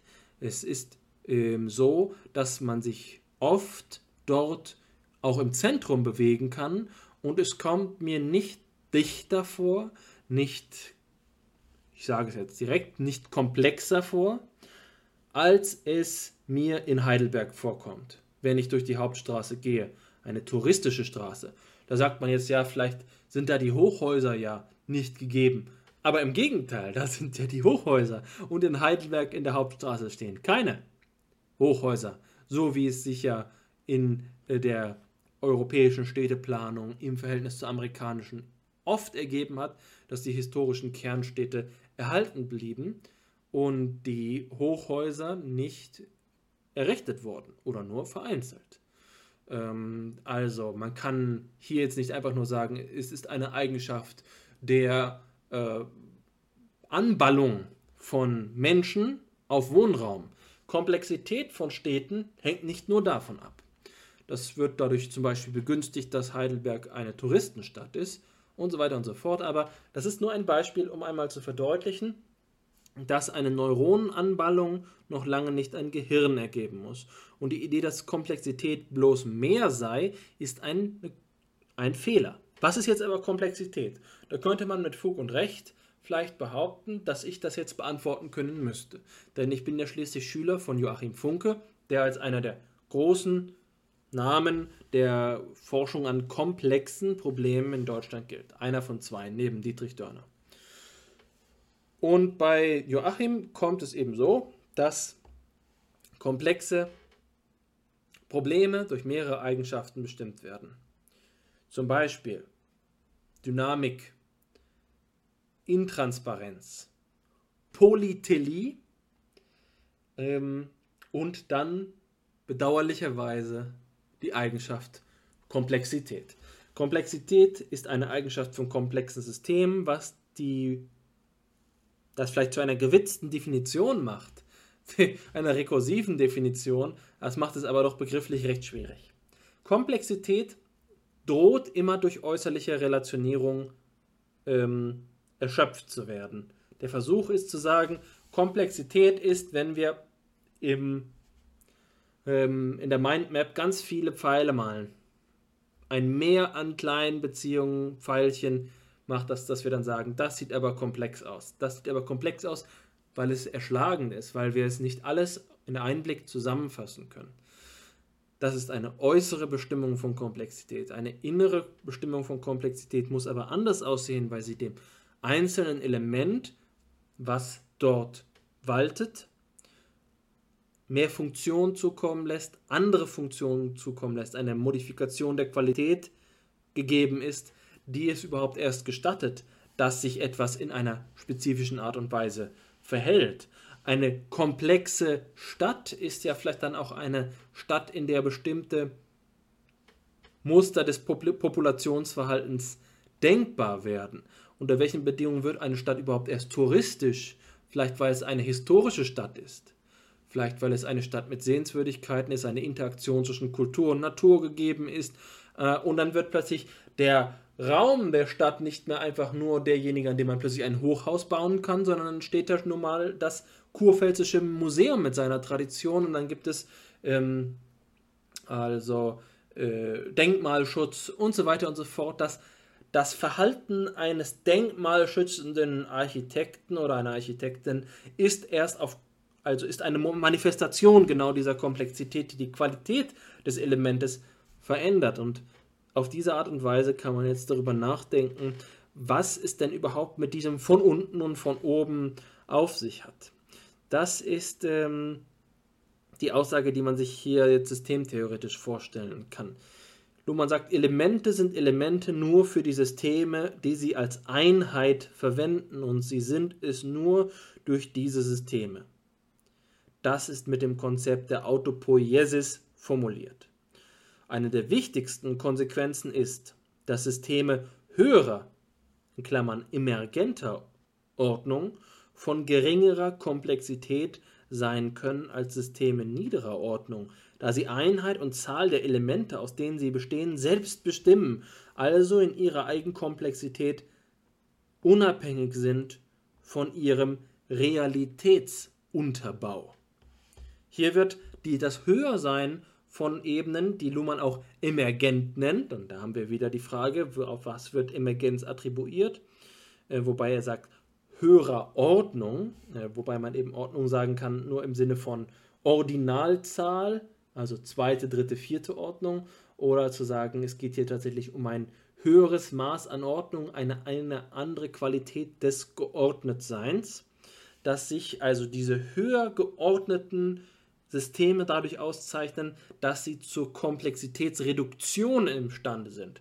Komplexitätsreduktion, also das ist, was überhaupt vorliegt. Wenn wir jetzt also sagen, wir nehmen dieses klassische Beispiel, wir haben ein Gewimmel, ein Wimmelbild von Naturaktivität unter Mikroskop und zoomen raus und plötzlich steht da ein Mensch vor uns. Bedeutet das, dass der Mensch gewissermaßen all die Minimalaktivitäten in seiner Darmflora überhaupt nicht mehr verarbeiten muss und sozusagen diese, ähm, diese äh, Komplexität ausklammern kann, diese Komplexität reduzieren kann, sodass ähm, sie für ihn keine Rolle mehr spielt? Oder ist es so, dass er wiederum so in einem so in einer Kastenhierarchie sagt, es gibt doch Prozesse, bei denen man sagt, ich habe Bauchschmerzen. Und Bauchschmerzen ist gewisserweise eine kognitive ähm, Instanz, die uns Verhalten gestattet, das regulativ auf unsere Darmflora wirkt, sodass hier in einer Hierarchie von Komplexitätsebenen doch auch noch das einzelne Verhalten adressiert werden kann. Irgendwas stimmt in meinem Darm nicht. Dort sind tatsächliche Prozesse, die schieflaufen. Und jetzt kann ich Schritt für Schritt diese Kette von einem einzelnen Enzym, was gerade zu oft oder zu wenig vertreten ist, zurückverfolgen bis zu mir, der ich sage, mir schmerzt der Bauch und dann ähm, wird eben hier kompensiert, also ist tatsächlich noch das Element des Elementes des Elementes, diese Schachtelung von äh, Systemen, ist das noch präsent in der, auf der höchsten Ebene. Das äh, ist jetzt die Frage, mit, was hier mit Realitätsunterbau gemeint ist ist der Realitätsunterbau ähm, eine Gegebenheit, dem wir uns nicht entziehen können, oder gestattet Emergenz tatsächlich auch eine Vernachlässigung? Ich glaube, das ist eine Quintessenz von dem, was du vorhin über Wissenschaftlichkeit gesagt hast, Wissenschaftlichkeit und Reduktion. Das Problem von diesem Zusammenhang ist, dass wir die, ähm, die emergenten oder die vermeintlich emergenten Zusammenhänge, die sich eben uns in der Wissenschaft ergeben, auch als eine Abstraktion von Realität betrachten können. Dann sagen wir, die Beschreibung von soziologischen Prozessen ist eine Komplexitätsstufe, die vom Realitätsunterbau der einzelnen beteiligten Personen, Körper, äh, Ereignisse absieht und nur noch strukturelle Schemata, Muster äh, betrachtet. Dass wir also sagen, Emergenz ist ein Verlust von materieller, stofflicher Gegebenheit. Heißt Reduktion dann eben, ähm, dass es sich nicht mehr um Wirklichkeit handelt, mit der wir uns auseinandersetzen. Das ist eine Einladung des Emergenzbegriffes zum Eliminationsbegriff. Die Emergenz zurückzuverfolgen auf die einfachsten kausalen Muster setzt voraus, sie zu verstehen, äh, um dann zu begreifen, dass die Letztelemente, die logisch möglichen Letztelemente, diejenigen sind, die ähm, die eigentliche kausalen Akteure sind. Die eigentlichen Instanzen sind, die die kausale Transformation beschreiben, die die kausale Veränderung beschreiben. Dem will ich jetzt nur noch eines entgegenhalten, bevor ich meinen äh, Ausflug in die Systemtheorie abschließe. Der Gedanke von Luhmann ist zu sagen, Konstitution ist der Gegenprozess zur Emergenz. Konstitution von oben. Konstitution allokiert ihre eigenen Elemente. Das ist ein Prozess der Selbstreferenz, der Autopoiesis, aber eben ein Prozess, der eine Freiheit gestattet in der Beziehung äh, zu den eigenen Elementen. Die Setzung dieser Elemente ist also ein potenziell unendlich rekursiver Prozess. Man kann zumindest in einer Formalbeschreibung, und das ist die konstruktive Verheißung, die darin liegt, dieses emergenten Prozesses jetzt sagen, Emergenz findet in einer äh, bodenlosen Verschachtelung statt. Wir können unter den Atomen die sub subatomaren Teilchen finden und unter den subatomaren Teilchen wiederum Teilchen und so weiter und so fort. Jetzt gibt es vielleicht 17 oder 18 vermeintliche Letztelemente des, ähm, des menschlichen, äh, was sage ich, des menschlichen, des universellen stofflichen Wesens. Ähm, das ist aber ein, äh, ein Haufen, eine Menge von äh, ja, Ex Existenzentitäten wie Positronen und was es nicht alles gibt, äh, dunkle Materie, äh, Anti, äh, Antipositronen oder wie auch immer diese ganzen Dinge heißen, unter denen die Verhältnisse wieder geklärt werden müssen und so weiter und so fort. Auch hier ist es möglich, neue Elemente zu allokieren und die Beziehung dieser Beschreibung zu der höheren Ebene ist dabei das einzig Ausschlaggebende. Äh, die Systemtheorie, die sich auf Konstitution statt Emergenz stützt, hat also die Möglichkeit zu fragen, wie setzt sich das System überhaupt in Beziehung zu seinen Elementen? Das ist das, was ähm, Luhmann hier relationieren äh, nennt. Und wie ergibt sich dann daraus die Selbststrukturierung des Systems? Das ist eine mögliche Alternative, bei dem wir das Muster umkehren. Glücklicherweise ist die Systemtheorie aber nicht die einzige Betrachtungsweise. Und ich freue mich darauf, äh, jetzt eine Art und Weise auch zu besprechen mit dir. Ich hoffe, das passt äh, demnächst hinein, in der diese beiden Richtungen, das von unten nach oben und das von oben nach unten, kombiniert werden, philosophisch geschickt integriert werden. Aber das sei mein Spoiler, das sei mein Cliffhanger, den ich jetzt an dich weiterreiche. Ja, vielen Dank, Alexander, für, die, ähm, für den Ausflug in die Systemtheorie. Ich denke, dass sich die Episode, die wir da einmal eingeschaltet haben, zu dem Thema inzwischen schon ausgezahlt hat, weil sich doch an ähm, immer wieder neu aufblitzenden Stellen zeigt, wie sich diese Art und Weise zu denken bewährt macht, auch für eben diese Kontexte, die durchaus relevant sind für die Psychologie.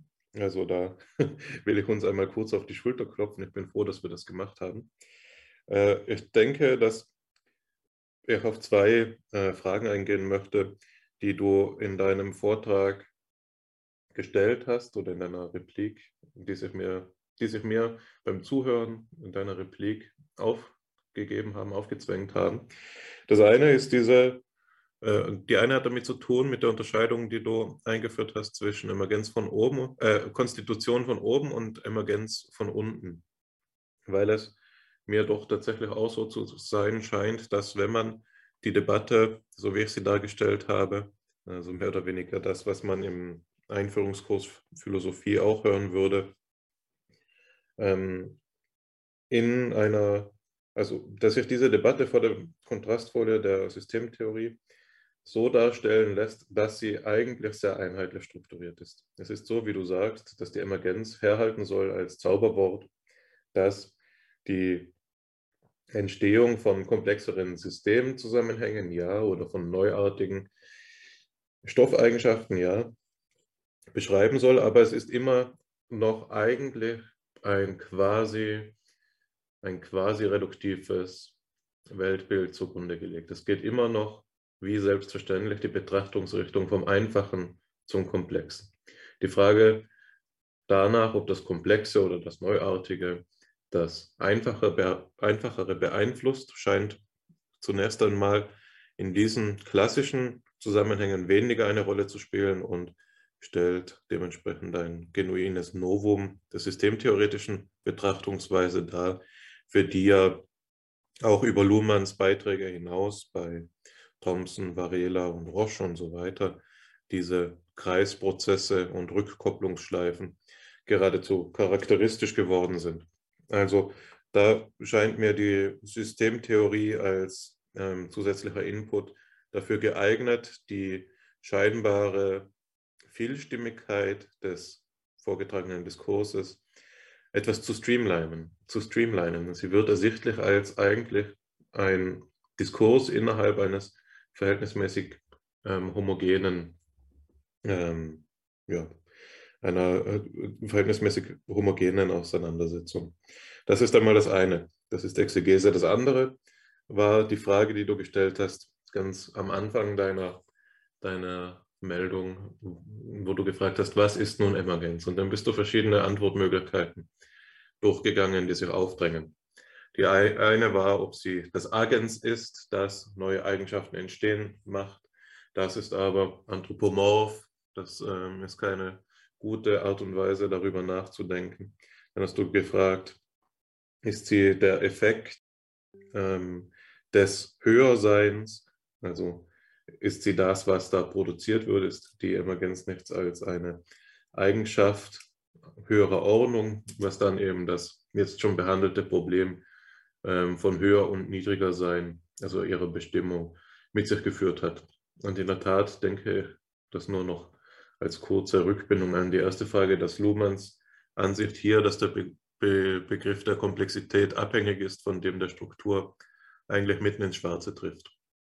Also die Struktur als dasjenige, was den Zusammenhang in der Komplexität äh, stiftet, sodass sie eben als mehr erscheinen kann als ein bloßes nebeneinander als eine bloße Anhäufung, ähm, ist dann vermutlich auch das, was den Unterschied zwischen dem vielbesprochenen Sandhaufen und dem Bewusstsein macht. Der Sandhaufen wäre vermutlich ein bloßes Nebeneinander von einem möglicherweise gleich komplexen oder bei entsprechender Größe noch komplexeren System als ähm, das Gehirn. Aber das Gehirn ist eben eine geordnete oder wie ich es vorhin genannt habe, eine organisierte Form von einem solchen komplexen ähm, Gebilde, weswegen Emergenz hier möglich wird.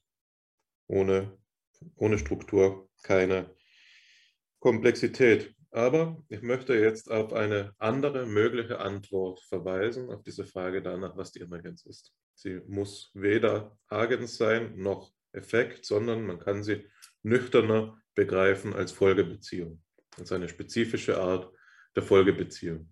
Das ähm, soll jetzt nicht so sehr meine eigene Ansicht wiedergeben, in der ich noch verhältnismäßig ungeformt bin, was den Themenkomplex angeht, sondern vielmehr eben den angesprochenen Zusammenhang einführen des britischen Emergentismus.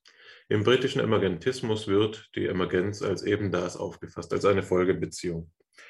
Ähm, was ist der britische Emergentismus? Es handelt sich dabei um eine Denkströmung, die äh, von äh, Peter McLaughlin eben so betitelt wurde als britischer Emergentismus. Ein Ausdruck, der sich aber auch sonst in der Literatur wiederfindet und durchgesetzt hat und der die Konstellation von Denkern beschreibt, die mit John Stuart Mill ihren Ausgang nimmt, dem großen Utilitaristen, und beispielsweise Denker mit umfasst wie Alexander Bain, den wir immer schon, äh, den wir hier immer mal wieder besprochen haben, der die Assoziationsgesetze von Hume weiterentwickelt hat, George Henry Lewis, von dem der Begriff der Emergenz stammt und der diesen Begriff, auf den ich gleich äh, weiter eingehen möchte, geprägt hat, nämlich den, äh, nicht nur den Begriff, sondern den Unterschied von Resultanten und Emergenzien, Resultants and Emergents, um verschiedene Arten der Folgebeziehung eben zu beschreiben.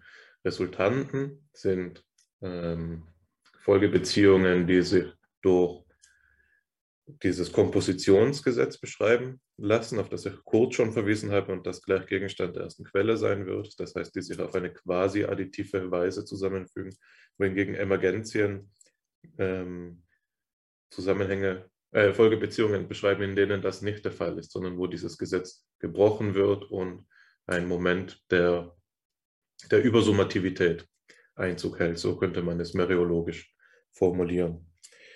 Ja, darüber hinaus, ähm, nur der Vollständigkeit halber, ohne jetzt auf alle einzeln einzugehen, was ich auch gar nicht der Sache nach könnte, ähm, gehören dazu auch noch ähm, Samuel Alexander, ein Theologe und Metaphysiker und der große Evolutionstheoretiker äh, Lloyd Morgan, über den ich tatsächlich schon mal eine Arbeit geschrieben habe. Morgan ist jemand, der ähm, versucht hat, eine emergente Auffassung der Evolutionstheorie gegenüber der mechanistischen Auffassung ähm, darzustellen und somit den Darwinismus eben weiterzuentwickeln. Das Ganze hat er dann auch noch eingebettet in den größer gefassten Kontext einer evolutionären Kosmologie. Und der letzte Name, der gewisserweise den Gipfel dieser Bewegung darstellt, 100 Jahre nach ihrer Gründung durch Mill, ist der schon angesprochene Charles Broad, von dem eben dieser diese Gedanken zum puren Mechanismus in dem Buch Mind and its Place in Nature stammt. Also hier haben wir eine Konstellation von Denkern, die einen Diskurs äh, losgetreten haben, der den Begriff der Emergenz in den Mittelpunkt der Auffassung von Wissenschaftlichkeit stellt, insbesondere eben im Kontext des Disputs zwischen einem reduktiven und einem nicht reduktiven Materialismus. Die Idee hier ist die, die, dass Mädel jemand ist, der eine Logik geschrieben hat und in seiner Logik versucht hat, zugleich eine Wissenschaftstheorie vorzulegen. Um verschiedene Wissenschaften zu beschreiben, führt Mill eine begriffliche Unterscheidung ein zwischen homopathischen und heteropathischen Effekten. Homopathische Effekte sind die, die sich durch das Gesetz der Komposition beschreiben lassen. Und heteropathische sind solche, für die das nicht möglich ist. Was jetzt dieses Gesetz der Komposition ist, das schon wie das Damoklesschwert lange über uns hängt, äh, darauf will ich jetzt eingehen, wenn ich nämlich die erste Quelle für die heutige Sitzung verlese, was ich, die sich genau um diesen ähm, Beitrag Mills ähm, handelt, in der er die Grundlage für diese ähm, Bewegung des britischen Emergentismus gelegt hat. Dort schreibt Mill in seinem System der Logik das folgende. In this important class of cases of causation, one cause never, properly, properly speaking, defeats or frustrates another. Both have their full effect. If a body is propelled in two directions by two forces, one tending to drive it to the, to the north and the other to the east, it is caused to move in a given time exactly as far in both directions as the two forces would separately have carried it, and is left precisely where it would afterwards. Ah, okay, da bin ich in der Zeile verrutscht. Where it would have arrived if it had been acted upon first by one of the two forces and afterwards by the other. This law of nature is called in dynamics the principle of the composition of forces. And in imitation of that well-chosen expression, I shall give it the name of the composition of causes to the principle which is exemplified in all cases in which the joint effect of several causes is identical with the sum of the separate effects. Where the principle of composition of causes fails, the concurrence of causes is such as to determine a change in the properties of the body's, body generally and render it subject to new laws more or less dissimilar to those which it conformed in its previous state. Soweit das Zitat bei Mill. Hetero, ich habe jetzt gesagt, dass sich dieser Zusammenhang beziehen lässt auf den Unterschied von homopathischen und heteropathischen Effekten. Homopathische Effekte sind die, die unter dieses Gesetz der Komposition oder die Komposition der Ursachen fällt. Das Bild, das als Veranschaulichung zur Verfügung gestellt wurde, um das zu veranschaulichen, die Komposition der Ursachen, war das der Einwirkung zweier Kräfte auf einen Körper in unterschiedlicher Himmelsrichtungen. Anders ähm, als man, wenn man anders als der, der Hausverstand einem vielleicht nahelegen würde, ist es eben nicht so, dass hier ein Moment des Chaos innewohnt, wenn zwei Kräfte auf einen Körper äh, einwirken und dass er irgendwo landet, sondern es gibt ja eine strenge gesetzmäßige Beziehung, die sich durch eine Vektorenaddition darstellen lässt. Wenn zwei Kräfte auf einen Körper einwirken, landet er immer auf der Diagonale dieser beiden Kräfte, so könnte man es sagen. Ein anderes, anschaulicheres Beispiel sind die Planetenbewegungen, die sich ja ähm, durch die, den Bewegungsimpuls der Planeten auf der einen Seite und die äh, Anziehungskraft der, auf die Sonne, durch die Sonne auf der anderen Seite beschreiben lassen, sodass sie eben sich fortwährend auf der Kreislaufbahn befinden, auf ihrer Ellipse fortbewegen, wenngleich sie von selbst ähm, in einer Geraden davonstreben, einfach geradeaus weiterfliegen würden, wenn man hier überhaupt fliegen sagen kann, sich bewegen würden ähm, und auf der anderen Seite eben, wenn es nur die Gravitation gäbe, ja Kerzen gerade ähm, auf die Sonne zurasen müssten. Die Kreisbahn ist also hier ein Effekt, äh, ein Effekt dieser Art, ein Effekt, der sich als homopathischer Effekt bei Mill beschreiben lassen würde. Heteropathische Effekte sind jetzt ähm, solche, in denen diese Komposition der Ursachen nicht mehr aufgeht. Und das Standardbeispiel, um das zu veranschaulichen, sind chemische Reaktionen wenn aus verschiedenen ähm, Molekülen, die miteinander reagieren, neuartige Moleküle werden, dann hat es keinen Sinn mehr zu sagen, dass die, der Effekt, der sich durch diese Folgebeziehung äh, einstellt, der sich nach der chemischen Reaktion eingestellt hat, wäre so etwas wie, ähm, dass sich durch eine Vektoraddition beschreiben lassen würde oder dass sich durch eine bloße Summation der Einzelteile ähm, vor der Reaktion beschreiben lassen würde, sondern es kommt eben zu einer Veränderung in der Beschaffenheit der Stoffe, die die Betrachtungsebene äh, definieren.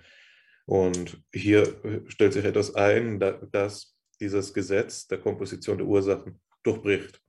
Das bedeutet aber nicht, wie man meinen könnte, dass wir hier mit einem Irrationalismus das Wort reden müssten. Hier bricht das Grundgesetz auf Ebene der Mechanik, das wir schon aus der Dynamik ähm, kennen und es ist gewisserweise ein Zustand des Anything Goes erreicht, nein, sondern hieraus entsteht so etwas wie die Idee der Eigengesetzlichkeit der höheren ähm, Schichten. Das, was ich schon mit vorhin angesprochen habe, das, was bei Mill zugleich den Ursprung der Idee der Spezialwissenschaft oder der wissenschaftlichen Spezialisierung ähm, der Einzelwissenschaften, könnte man auch sagen, ergibt.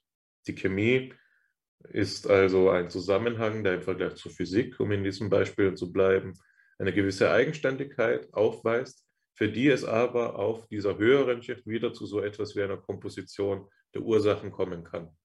Das heißt, wenngleich es nicht eine Komposition, eingesetzte Komposition der Ursachen gibt, das sich von der Physik bis zur Chemie erstreckt, so gibt es doch zwei Fassungen desselben Gesetzes, jeweils auf ihrer eigenen Ebene.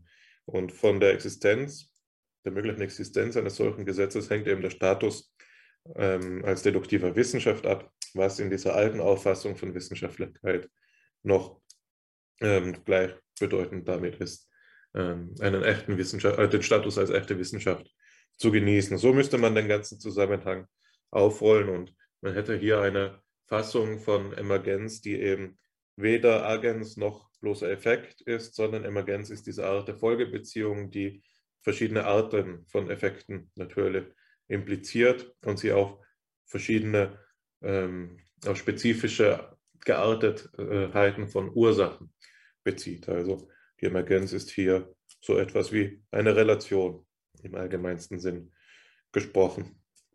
Ähm, genau, dass dieser Zusammenhang von Henry Lewis aufgearbeitet wurde, habe ich schon gesagt. Er ist der Gründer, äh, der, der, derjenige, der den Begriff der Emergenz geprägt hat, mit dem wir heute noch immer operieren und der auch heute immer noch in aller Munde ist. Jetzt ähm, hast du allerdings gesagt, dass dir die Idee von einem Ansatz reizt, der die Betrachtungsrichtung von oben und von unten miteinander ins Gespräch bringt. Und wenn ich diesen Maßstab der, der Reizung für dich, also des, des Interesses für Alexander an die Auffassung anwende, die wir gerade von John Stuart Mill kennengelernt haben, dann sehen wir, dass das hier noch nicht der Fall gewesen ist. Der, die Idee der Composition of Causes ist immer noch eine Auffassung der Emergenz, ähm, die eine Erklärungsrichtung von unten nahelegt. Und insofern muss ich dich da enttäuschen. Was man jedoch sagen kann, ist, dass die ähm, Tradition des britischen Emergentismus mich ähm, auf zwei Arten und Weisen beeindruckt hat. Auf der einen Seite war ich überrascht davon, wie viele Parallelen ich zu dem finde, was ich ähm, bereits kenne aus den modernen Auffassungen von Wissenschaftstheorie, so wie äh, wir sie unterrichtet bekommen und wie sie sich auch in der phänomenologischen Tradition wiederfinden, also auch Parallelen zu dem zweiten Material, auf das wir gleich zu sprechen kommen werden, ähm, die dann äh, auszuweisen sein werden. Auf der anderen Seite war ich durchaus auch etwas ernüchtert davon, dass diese Ansätze ähm, doch homogener sind, als man zu denken geneigt sein mag, wenn man sie eben früh im Studium vielleicht als erste Inhalte, als erste Inhalte hört. Trotzdem, ähm, im Sinne der konstruktiven Debatte möchte ich einmal das Augenmerk darauf legen, dass es gewisse Gemeinsamkeiten, gewisse Ähnlichkeiten gibt zwischen diesen Auffassungen und den Auffassungen, auf die wir jetzt unser Blick gleich noch wenden werden. Eine Idee, die sich hier findet, ist die, dass, die ich ja schon referiert habe mit Charles Broad, dass aus der Idee der Emergenz so etwas entspringt wie eine Hierarchie des Seins. Wenn wir den Begriff der Emergenz anerkennen, zu, was zugleich einem Manöver entspricht, das nicht reduktive Materialisten attraktiv finden, dann müssen wir so etwas akzeptieren wie eine Hierarchie von Seinsstufen, was zugleich etwas ist, was den nicht reduktiven Materialisten häufig nicht so gut gefällt. Das heißt, der Begriff der Emergenz hat hier so etwas wie, ist so etwas wie ein Konvergenzpunkt von wünschenswerten und nicht wünschenswerten Konsequenzen für die materialistische Metaphysik und könnte so etwas sein wie ein ähm, kreativer Streitpunkt für die Theoriebildung innerhalb dieses Diskurses. Auf der anderen Seite finden wir hier schon bei Mill 1843 wohlgemerkt die Idee der Eigengesetzlichkeit angedacht. Die Idee, dass den verschiedenen Wissenschaften eigene Gegenstandsbereiche zukommen, für die sie eigene Gesetze formulieren müssen, die zwar in rationalen Beziehungen zu den anderen Gesetzen der anderen Wissenschaften stehen, die aber nicht in diesen aufgehen müssen. Ein Gedanke, den, wir, ähm, den ich äh, persönlich attraktiv finde und den wir beispielsweise in der Episode mit Herrn Kügler, Peter Kügler, hier schon ähm, im Detail besprochen haben. Des Weiteren finden wir die Idee, dass ähm, die Gesetze der niedrigeren Stufen des Seins oder die Gesetze der fundamentaleren Wissenschaften nicht einfach verschwinden in denen der höheren, sondern fortwirken, von, von unten nach oben hinaufragen und immer noch ihre Wirkung entfalten. Wir erinnern uns an das Beispiel der mechanischen Gesetze, die auf der Ebene des Organismus noch fortwirken. Auch wenn ich reproduzieren kann, bin ich immer noch der Gravitation unterworfen beispielsweise.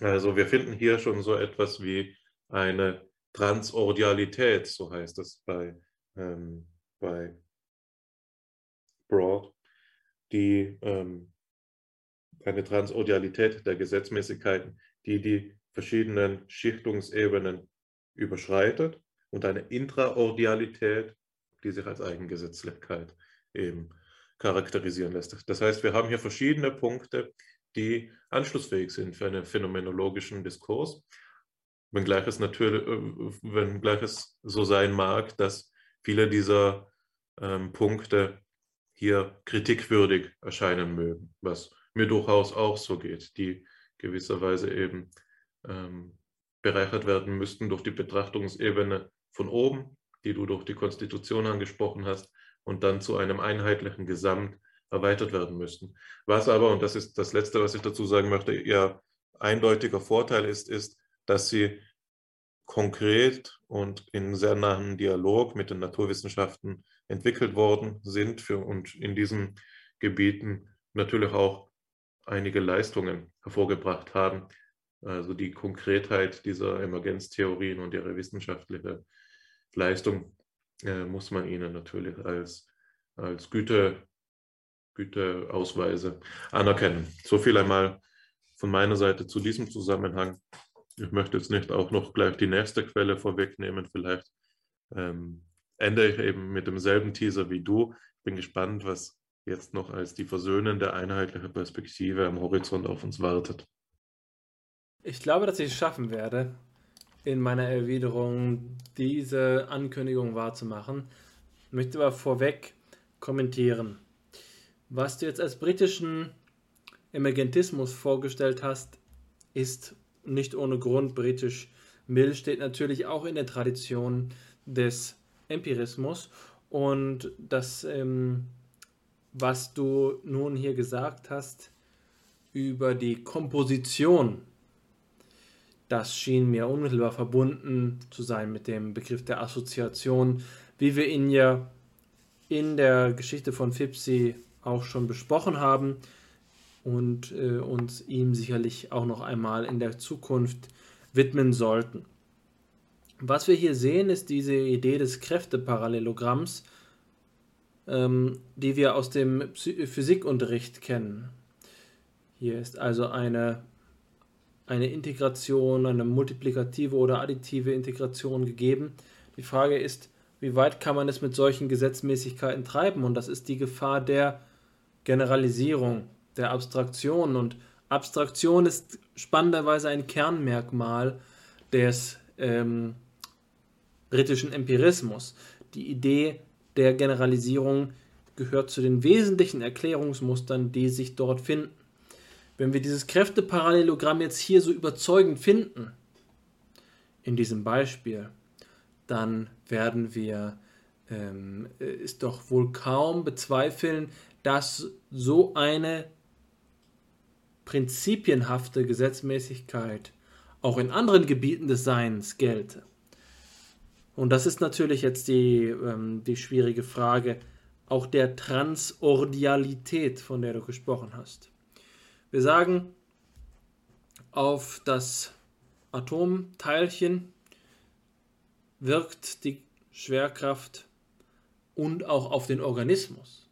Ja, aber ist das denn so? Jetzt kann man sagen, äh, was für ein Tor muss man sein, um zu zweifeln, dass auf einen Organismus die Schwerkraft wirke? Ja, aber selbstverständlich. Aber doch den Organismus nicht betrachtet als Organismus, sondern den Organismus als etwas, zu dem auch seine stoffliche, äh, sein stoffliches Substrat gehört. Warum sollte das anders sein? Das hat wesentlich mit dem zu tun, was ich vorhin Äußerlichkeit genannt habe. Ist es so, dass die emergenten Eigenschaften ihre Elemente, die emergenten Systemebenen, ihre Elemente substanziell beinhalten und transformieren oder ist es so, dass sie sie nur im Sinne eines Substrats enthalten? Das will ich klar, klarer äh, sagen, als ich es bisher gesagt habe. Wir können sagen, auf die organischen Moleküle, die mein Organismus bilden, wirkt die Schwerkraft aufgrund ihrer physikalischen Beschaffenheit. Der Organismus selbst aber ist ja nichts, was hier nun stofflich hinzutritt. Die Summe aller stofflichen, räumlichen, ausgedehnten Gegebenheit, die mein Organismus umfasst, ändert sich nicht, abhängig davon, ob ich den jetzt auf einer Ebene des äh, bloßen Materiehaufens ähm, betrachte oder nicht. Anders gesagt, würde man mich einmal durch den Mixer geben, auch wenn das eine etwas unappetitliche Vorstellung ist, und danach aus dieser resultierenden Masse wieder die gleiche Figur zusammenbauen, wie ich jetzt hier gerade sitze, dann würden sich diese beiden Körper wohl ganz ähnlich in der Hinsicht auf die physikalische, äh, das physikalische Verhältnis zur Gravitation verhalten. Ist es so, dass die Schwerkraft tatsächlich auf den Organismus wirkt oder wirkt die Schwerkraft nur auf das, was wir die Elemente des Organismus nennen? Ist es nicht so, dass diese Transordialität tatsächlich davon abhängig ist, dass wir die Elemente als Konstituenzien des übergeordneten Systems begreifen? Andersherum ist es nicht vielleicht so, dass wir den Organismus als Organismus mit den Eigenschaften, die ihm nur als Organismus zukommen, auch ganz unabhängig davon beschreiben können, was es nun mit der Schwerkraft auf sich hat. Da würde man jetzt vermutlich einwenden, es lässt sich kaum erklären, wie die Verdauung äh, funktioniert, wenn wir nicht die Schwerkraft hinzunehmen. Das mag sicherlich ein Faktor sein. Die Frage ist nur, auf welcher Ebene das adressiert wird und das könnte man auch wieder systemtheoretisch beschreiben.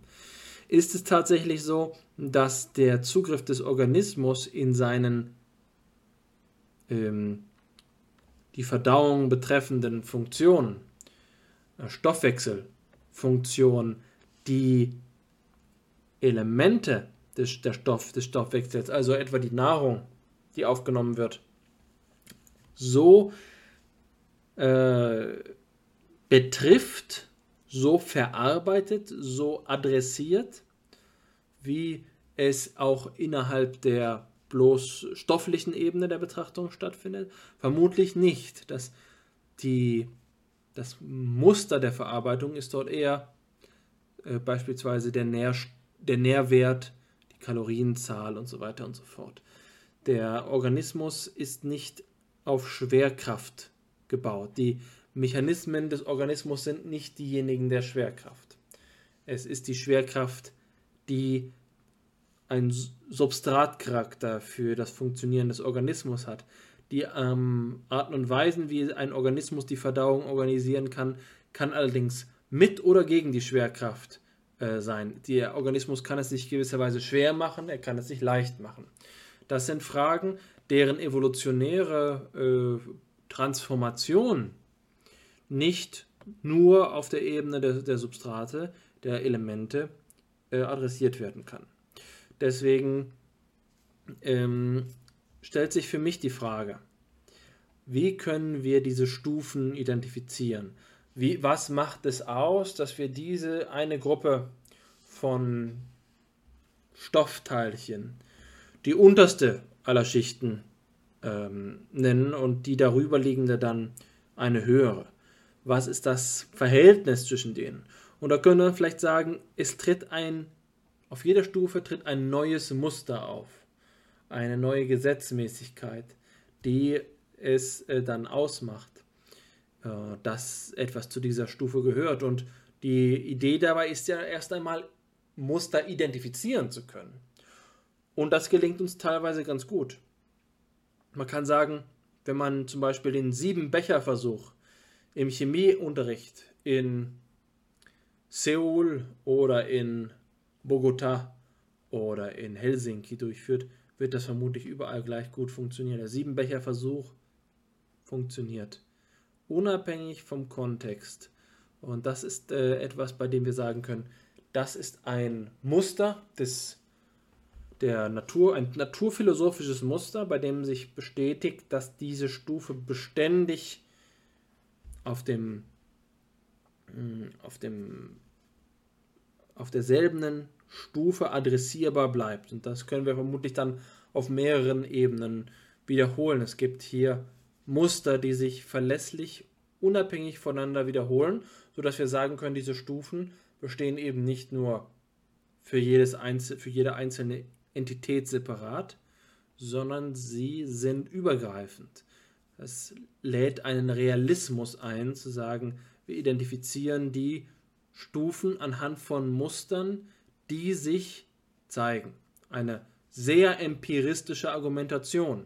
Es geht dabei darum, die äh, empirische Gleichmäßigkeit aufzustöbern und zu identifizieren. So lassen sich Stufen entwickeln. Aber auch das ist natürlich, das ist die schwache Flanke des Empirismus, wieder perspektivenabhängig. Wie gelingt es denn überhaupt, das zu identifizieren, wenn man nicht bereits die Erwartungshaltung der Gleichmäßigkeit dort einfügt, um äh, zu diesen Beobachtungen zu kommen? Die Identifikation einer Stufe ist also gar nicht so einfach, wenn man sich nicht von vornherein darauf festgelegt hat, was das Stufenhafte ist, was als stufenhaftes ähm, Muster gestattet ist. Ich erinnere mich daran, dass ich einmal vor langer Zeit einen Kurs zur philosophischen Anthropologie belegt habe, in der ein Stufenmodell von Friedrich Engels vorgestellt worden ist, bei dem die Welt auch in Strata organisiert ist die aufeinander aufsetzen. Muster, die sich immer wieder finden, nicht nur explizit thematisch, sondern auch operational, immer wieder in, den, äh, in der Vielfalt der Erklärungsmuster unterschiedlicher Disziplinen, zum Beispiel in anatomischen Diagrammen, sicherlich ein klassisches Beispiel. Da gibt es eine lupenhafte Vergrößerung des Menschen, der jetzt äh, auf Grundlage seiner äh, Organe dargestellt ist und hier sieht man dann eine Membran in der Vergrößerung, wie dort der, die Rezeptorzelle aufgebaut ist. Was sind das für Stufen? Wieso ergeben die sich? Besteht dazwischen Kontinuität?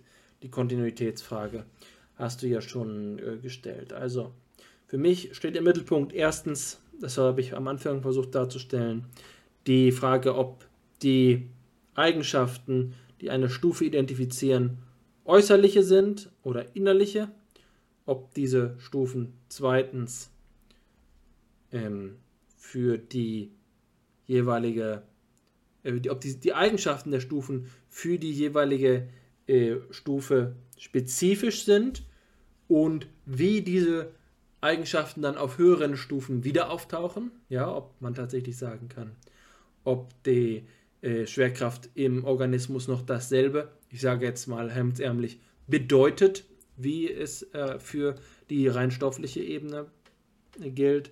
Und drittens, nach welchen Strukturmerkmalen es sich überhaupt von Stufen sprechen lässt. Was hier die epistemischen Regelmäßigkeiten sind und ob es nicht, wie bei dem Beispiel, was ich eigentlich noch elaborieren wollte, von Friedrich Engels ähm, so ist, dass es relativ willkürliche Sprünge gibt zwischen Zelle und dann kommt plötzlich Organismus. Warum gibt es dazwischen nicht noch Ebenen wie Organe, Organverbände oder Teile von Organen?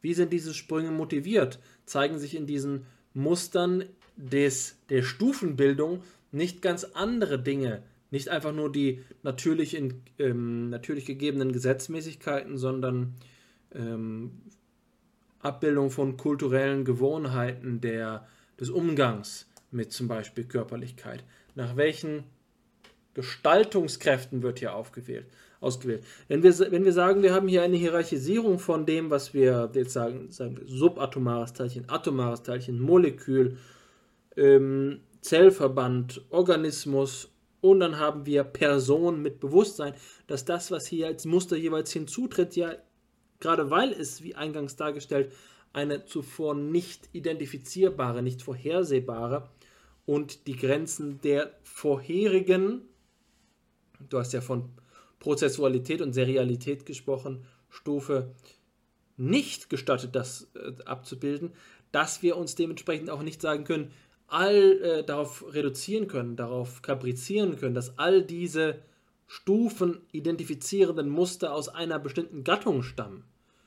Dass wir sagen können, diese ganzen Stufen, Ergänzungen folgen einem Muster von Körperlichkeit, erfolgen im Medium der Räumlichkeit. Dann haben wir nämlich das Problem, dass wir gerade das, die Emergenz des Bewusstseins dabei nicht mehr integrieren können.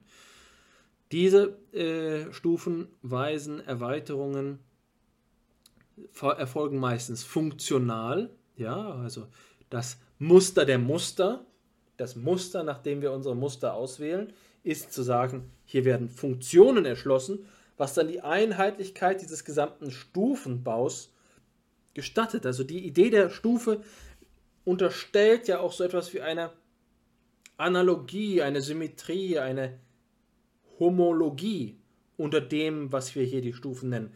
Wir reden von etwas wie einer Treppe. Da sind keine Absätze. Erst folgen so kleine Ameisenstufen und dann geht es plötzlich mit Elefantenstufen weiter, sondern es setzt dir so etwas voraus wie ein Muster der Muster. Ähm, das ist eine, ein Ho Mindestmaß an, ähm, an Homologie und ich glaube, dass dabei oft funktional gedacht wird, dass man sagt, was diese Emergenzbereiche auszeichnet, ist, dass wir etwas erstens als Ganzheit identifizieren können, ja, in dem das Ganze stattfindet. Es gibt eine Zentralinstanz, in, auf die das attribuiert werden kann, die das Ganze zusammenhält, die sich von der ersten bis zur letzten Stufe durchzieht. Und zweitens, dass eben im Relativ auf diese Instanz Funktionen ausgeübt werden. Ja, wir können sagen, jeder dieser einzelnen Prozesse, Stoffwechsel erhält, dient der Erhaltung des äh, Organismus. Im Bewusstsein dient der Erhaltung des Organismus. Das ist eine funktionelle Einordnung. Da können wir dann die, die Treppe als Treppe identifizieren. Ja, das ist eine Homologisierung unseres phänomenalen Bereiches und daran müssen wir das Ganze prüfen. Die Gefahr, die, bei da, die dabei besteht, ist selbstverständlich auch wieder Reduktionismus. Jetzt nicht der Reduktionismus, der sich mit Emergenz erklären lässt, sondern Emergenz als Reduktionismus. Ich habe das allerdings ja jetzt von Anfang an klar gemacht, dass ich dem Emergenzkonzept etwas ablehnend gegenüberstehe. Da will ich jetzt nicht über die Stränge schlagen, sondern das einholen, was du angekündigt hast, nachdem ich es bereits angekündigt habe, nämlich der Versuch einer geschickten in Versöhnung der beiden Aufwärts- und Abwärtsperspektiven. Und die finden wir bei dem großen Stufentheoretiker der deutschsprachigen Philosophie im 20. Jahrhundert, bei Nikolai Hartmann. Hartmann schreibt über das, was ich gerade Homogenität oder, oder Homologie genannt habe, insofern als es jetzt hier um Inhomogenität geht. Da steht, die Gesetze, die Kategorien des Physischen bleiben in Kraft. Sie ragen gleichsam in den Organismus hinein, können auch durch das Novum der Überformung nicht aufgehoben werden, denn sie sind ja die Stärkeren. So ist die Autonomie des Organismus eine sehr begrenzte. Er kann gleichsam nur formen, was in den gegebenen Elementen, und das sind Gesetze so gut wie Atome, möglich ist. Das ist es, was weiter hinauf in der Schichtung sich ändert. Bliebe nämlich das Überformungsverhältnis auch weiter maßgebend, so müsste ja auch der Geist aus Atomen bestehen, Schwere haben und so weiter. Desgleichen müssten Vitalprozesse seine Elemente sein. Man sieht, hier setzt ein anderes Verhältnis ein. Es ist schon an der Stellung des seelischen Seins zum Organismus deutlich sichtbar. Auch hier ist ein Tragen und Ausruhen aber von anderer Art. Das Seelenleben enthält den Organismus nicht in sich. Organe sind nicht seine Elemente, auch nicht im äußerlichsten Sinne. Ebenso wenig sind die Gesetze des Organismus seine Bausteine. Das Seelische ist nicht nur mehr als das alles, ist keine Überformung des Organischen, es ist vielmehr etwas totogenere anderes. Es hat die Eigenart des organischen Seins und seiner Formung hinter sich gelassen, abgestreift. Sein Verhältnis zu ihm beschränkt sich auf das nackte Getragensein. Die Abhängigkeit ist also weit entfernt, aufgehoben zu sein. Im Seelenleben spiegeln sich die organischen Zustände, sie beeinflussen, bedrängen es mannigfach, aber sie sind nicht die seinigen, gleichen ihm auch nicht. Darum ist die Autonomie des Seelischen über dem Organischen von anderer Art und Größenordnung als die des Organischen über dem Materiellen. Man kann dieses Verhältnis im Gegensatz zur Überformung als Überbauung bezeichnen. Das Bild will besagen, es erhebt sich hier im Aufruhen auf dem Niederen ein höheres über ihm, in welchem die Kategorien des Niederen nicht alle wiederkehren. Ein Reich von Gebilden, die sich aus äh, die sich von wesentlichen Grundkategorien der äh, tragenden Schichten vollständig emanzipiert haben und dadurch gleichsam aus anderem Stoff gemacht dastehen. Soweit darf man zusammenfassend sagen, dass im Stufenreich des Realen zwischen der Schicht des Organischen und der des Seelischen ein Schnitt liegt, der die oberen Schichten von den unteren radikaler scheidet als diese voneinander. Der bündige ontologische Ausdruck dafür dürfte dahin lauten, dass die Überlagerungsverhältnisse unterhalb des Schnittes bloße Überformungsverhältnisse sind, oberhalb seiner aber Überbauungsverhältnisse im angegebenen Sinne des Wortes. So viel von Hartmann. Hartmann, ein Denker, der mich früh fasziniert hat. Ich weiß noch, wie in meinem Gymnasium ein äh, Gebäudeteil abgerissen wurde, in dem sich eine alte Bibliothek befand. Mein Gymnasium, das glaube ich äh, mittlerweile 550 Jahre alt sein dürfte, vielleicht nicht ganz so alt, ähm, hat also alte Bibliotheksbestände gehabt und in der Erneuerung sind sie zum Opfer gefallen, weswegen ich dann mit zwei Geschichtslehrern mich durch dieses uralte Archiv geschlagen habe und Damals war ich vielleicht 16, nur das ausgewählt habe, was mir irgendwie bekannt vorkam. Der Name Hartmann war mir schon untergekommen, weswegen ich damals eine schöne Einführung in die Philosophie von ihm abgegriffen habe, die ich dann gelesen habe, wo, wobei ich auf diesen Gedanken zum ersten Mal gestoßen bin. Und erst viel später war ich dann dazu in der Lage einzuordnen, dass Hartmann äh, in wesentlichen Teilen zur phänomenologischen Bewegung gehört, auch wenn er ein Grenzgänger ist und seine Beziehung zum Marburger Neukantianismus faszinieren kann. Jedenfalls schlägt Hartmann in dieser Passage etwas vor, was ich gerade schon vorweggegriffen habe in vielen Teilen. Die Treppe, die aus Ameisen- und Elefantenstufen besteht, haben wir hier in gewisser Weise wiedergefunden. Es ist also so, dass ähm, die Gesetzmäßigkeiten die Stufeneigenschaften des Organischen und des Suborganischen koordiniert sind, ineinandergreifen, dann aber dieser sagenhafte Schnitt stattfindet, der dann den äh, Überformungsverhalt, ähm, der zwischen dem Organischen und dem Suborganischen besteht, ersetzt durch ein Überbauungsverhältnis. Das Überbauungsverhältnis, bei dem jetzt hier die Beziehungen, die bestehen, nicht mehr der gleichen Kategorie zugehören. Das Seelische lässt sich nicht durch Organisches darstellen. Diese äh, Inhomogenität der verschiedenen möglichen Stufen lässt, wie ich vorhin schon angedeutet habe, noch fragen, was denn die Einheit der Treppe ausmacht. Auch hier habe ich eine Antwort vorweggegriffen. Was allerdings als eine Frage offen bleibt, ist, inwiefern dieses Modell von Hartmann hier das Versprechen einholt des aufwärts und abwärts integrierenden Gedankens. Das lässt sich im Wesentlichen darauf beziehen, dass die Philosophie Hartmanns in Anlehnung in ähm, Fortsetzung derjenigen von Max Scheler den Gedanken hat, dass wir von den oberen Eigenschaften nicht nur so wie es bei einer Supervenienz gemeint ist, davon sprechen können, dass sie durch die Modifikation des darunterliegenden kollabieren, ähm, dass wenn wir dem Menschen das Hirn rausreißen, auch wieder sehr martialisch, ich weiß nicht, was ich heute habe mit diesen Ausdrücken, äh, dass dann vom Bewusstsein nicht mehr viel übrig bleibt, auch wenn der Rest des Menschen noch passabel intakt ist.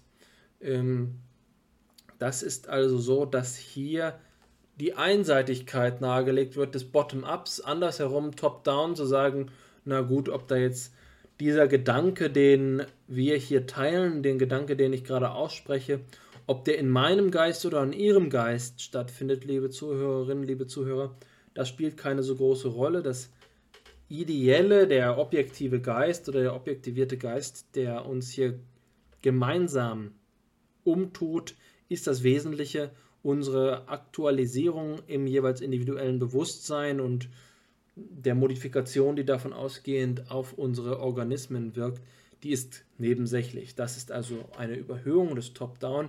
Die Frage ist, wie man das zusammendenken kann und dabei wird eine grundsätzliche Inhomogenität angenommen, eine Inhomogenität, die sich auch auf die Wirkungsrichtung ausübt in einer Asymmetrie, die höheren Schichten sind hier, die, so die höher genannten Schichten, sind hier zwar von den unteren insofern abhängig, dass es weiterhin gilt, dass das Seelische gegenüber dem Organischen insofern ohnmächtig ist, als ähm, ein äh, Geist sich nicht vom beispielsweise toten Körper erholen kann, sondern darauf äh, angewiesen ist, dass sich dieser Körper erhält, während der Körper es ganz gut verkraften kann, wenn mal für einen Moment das Bewusstsein aussetzt, ähm, wie, wie man auch immer das jetzt begreifen möchte. Ich sage es jetzt mal salopp, also jetzt zum Beispiel bei der Ohnmacht. Die höheren oder die vermeintlich höheren Stufen aber eine Wirkung auf die niederen haben. Dieses Überbauungs- und Überformungsverhältnis, von dem hier die Rede ist, ist eben genau das, wovon ich vorhin zu sprechen gedacht habe, nämlich, dass die Schichten, die sich äh, darunter befinden, die Elemente, die für das System gelten, dass ihnen ein Möglichkeitsspielraum geboten wird oder besser gesagt, dass der Möglichkeitsspielraum, der diesen Elementen jeweils gestattet ist, auch realisiert wird. Ja? sagen wir mal so, ein Neuron für sich, ein Neuron, das etwas trübselig im Reagenzglas schwimmt, das ist noch nicht zur Beteiligung an der Komposition einer Symphonie im, imstande, aber es besteht im Bereich des Möglichen für dieses Neuron, daran mitzuwirken. Das kann es dann aber erst im Milieu der Einordnung in dieses Ganze und seine Schichten. Das ist die Macht, die die höhere Schicht gegenüber der niedrigeren Schicht hat. Das ist allerdings erst der Grundgedanke dieses ganzen Zusammenhangs. Zu Hartmann lässt sich vieles mehr sagen und die Kategorien, die er hier verwendet, den Begriff der Kategorien, der gleich am Anfang dieses Zitats steht, steht dabei im Mittelpunkt. Das ist allerdings etwas, bei dem du dich deutlich besser auskennst als ich selbst weswegen ich, bevor ich jetzt weiter stottere, äh, dir die Möglichkeit geben möchte, das besser zu erklären. Ach, gestottert hast du gar nicht. Ich denke, dass du viele Dinge, das meiste schon gesagt hast, dass es zu diesem Zitat zu sagen gilt. Ich denke auch, dass es in gewisser Weise äh, gut zu dem gepasst hat, wie du es eingeleitet hast auf der einen Seite, weil äh, Nikolai Hartmanns äh, Modell, das hier dargestellt wird, seine Theorie, die hier dargelegt wird, eben eine ist, die auf der einen Seite durchaus vereinbar ist mit der Idee der Homologie, auf der anderen Seite hier aber gerade eben einen Ausdruck findet äh, in einer Beschreibung einer inhomogenen Schichtung des Seins. Du hast das mit Ameisen und Elefantenstufen veranschaulicht, äh, was das Ganze natürlich lebhaft macht, aber äh, wenn man es genau nehmen würde, ist das eben so wie mit jeder Analogie, mit jedem Bild, dass es etwas hinkt, da die Idee, die, um die es Hartmann hier geht, anhand der er die Idee der Überbauung einführt, ja eine des Schnittes ist. Also es geht hier darum, dass ein vollständiger Abbruch ähm, auch Teil der Schichtung des Realen ist, also ein Abbruch der kategorialen Ausgestaltung der einen Seinsschicht. Und ähm, besonders gut veranschaulichen kann man das äh, über ein Beispiel, das hier ähm, nicht ausführlich referiert wird, aber das in Hartmanns Werk immer wieder eine Rolle spielt und das ist die Bestimmung der Raumzeitlichkeit. Ähm, die Raumzeitlichkeit eignet sich als Bestimmung für die niederen Seinsschichten des realen Seins, also für das Anorganische und für das Organische, verändert sich dann aber, und zwar auf eine besondere Weise, nämlich nur teilweise, ähm, ab der Ebene, ab der Schicht des seelischen Seins. Dort es sich, äh, verhält es sich nämlich so, dass das Räumliche, aber nicht das Zeitliche seines Seins verschwindet. Aber es verschwindet eben nicht unwiederbringbar, sondern auf höheren Ebenen, nämlich auf der des Geistes und hier wieder auf eine interessante Weise, nämlich nicht auf aller ihrer Unterebenen, taucht sie wieder auf. Für Hartmann teilt sich die Schicht des Geistes in die des personalen Geistes, des objektivierten Geistes und des objektiven Geistes. Der personale Geist meint so etwas wie die Persönlichkeit äh, des Individuums, die, der objektivierte Geist meint so etwas wie geistige Ausdrücke, die sich von dem Individuum lösen, Kunstwerke, beispielsweise Geschicht, Geschichten und so weiter. Und der objektive Geist meint dann so etwas wie einen, einen ähm, lebendigen, aber nicht individuellen Zusammenhang. Also der Geist lässt sich aufteilen bei Hartmann auf Grundlage dieser ähm, zwei Bestimmungen, Individualität, Nicht-Individualität, Lebendigkeit, Nicht-Lebendigkeit.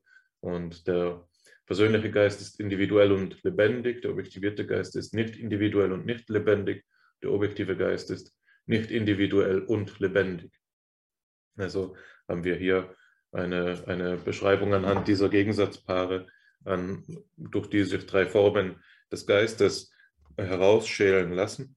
Und hieran können wir, verschiedene Dinge erkennen, nämlich zum einen, dass auf der, e, auf der Unterschicht des objektivierten Seins der Raum wiederkehrt und dass auf der Ebene des persönlichen, ja, personalen und des objektiven Geistes die Lebendigkeit wiederkehrt, der Vitalsphäre, nicht wahr? So, wir haben es hier sozusagen äh, mit einem Auftauchen, Verschwinden und Wiederkehren von ähm, kategorial gesetzlichen Zusammenhängen zu tun man möchte an, vielleicht an so etwas denken wie das Monster von Loch Ness, das wie als riesiges Seeungeheuer seinen langen Hals ins Wasser steckt, nur um an einem anderen Ort eben wieder aufzutauchen. Wenn ich mich richtig erinnere, war das, na, jetzt liegt es mir auf der Zunge, der, der, der englische Schriftsteller Mark Twain, der damit die Deutschen verhöhnt, nicht wahr? Dass er sagt, die deutsche Sprache verhält sich wie, wie so ein Seeungeheuer. Das, der Satz fängt irgendwo an und zum Ende kommt dann das Verb und in der Mitte weiß niemand, was wirklich Sache ist. So ähnlich kann man hier die Hartmannsche äh, Idee der kategorialen Wiederkehr beschreiben. Äh, das ist ein, ein Gedanke, der vor allen Dingen vor dem Hintergrund des Hauptwerks von Nikolai Hartmann wichtig wird oder verständlich wird.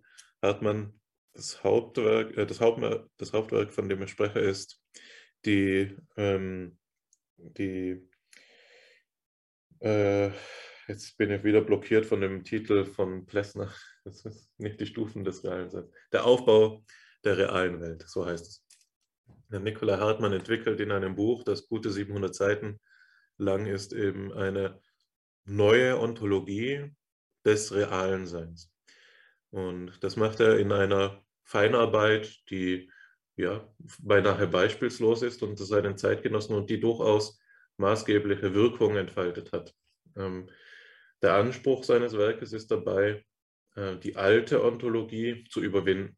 Und für die wichtigsten Vertreter der alten Ontologie rechnet er ähm, Immanuel Kant und Hegel. Und die neue Ontologie zeichnet sich dadurch aus, dass sie dezidiert realistisch ist. Das heißt, sie ist anders als die Vorgänger weder transzendentalistisch noch idealistisch, sondern sie ist realistisch. Sie strebt ähm, dezidiert den Dialog mit den Wissenschaften an, will also keine Lehnstuhlphilosophie sein und so weiter und so fort. Und vor allen Dingen entwickelt sie eben dieses ähm, Schichtenmodell des Seins. Und ähm, man, man kann äh, vor dem Hintergrund dieses Werkes, jetzt fällt es mir wieder ein, worauf ich hinaus wollte, die Frage äh, nach den beiden Richtungen ähm, von oben und von unten, von denen wir jetzt schon so lange sprechen, besser beleuchten äh, oder in ein, ein neues Licht stellen. Du hast gesagt, mit Luhmann muss man unterscheiden die Emergenz von unten und die Konstitution von oben. Mit Hartmann haben wir jetzt gesehen, dass sich das Ganze neu darstellt. Die Schichten ähm, ruhen auf äh, unterschiedliche Art und Weise aufeinander auf. Ne? Es gibt die Überformungsverhältnisse und es gibt die Überbauungsverhältnisse.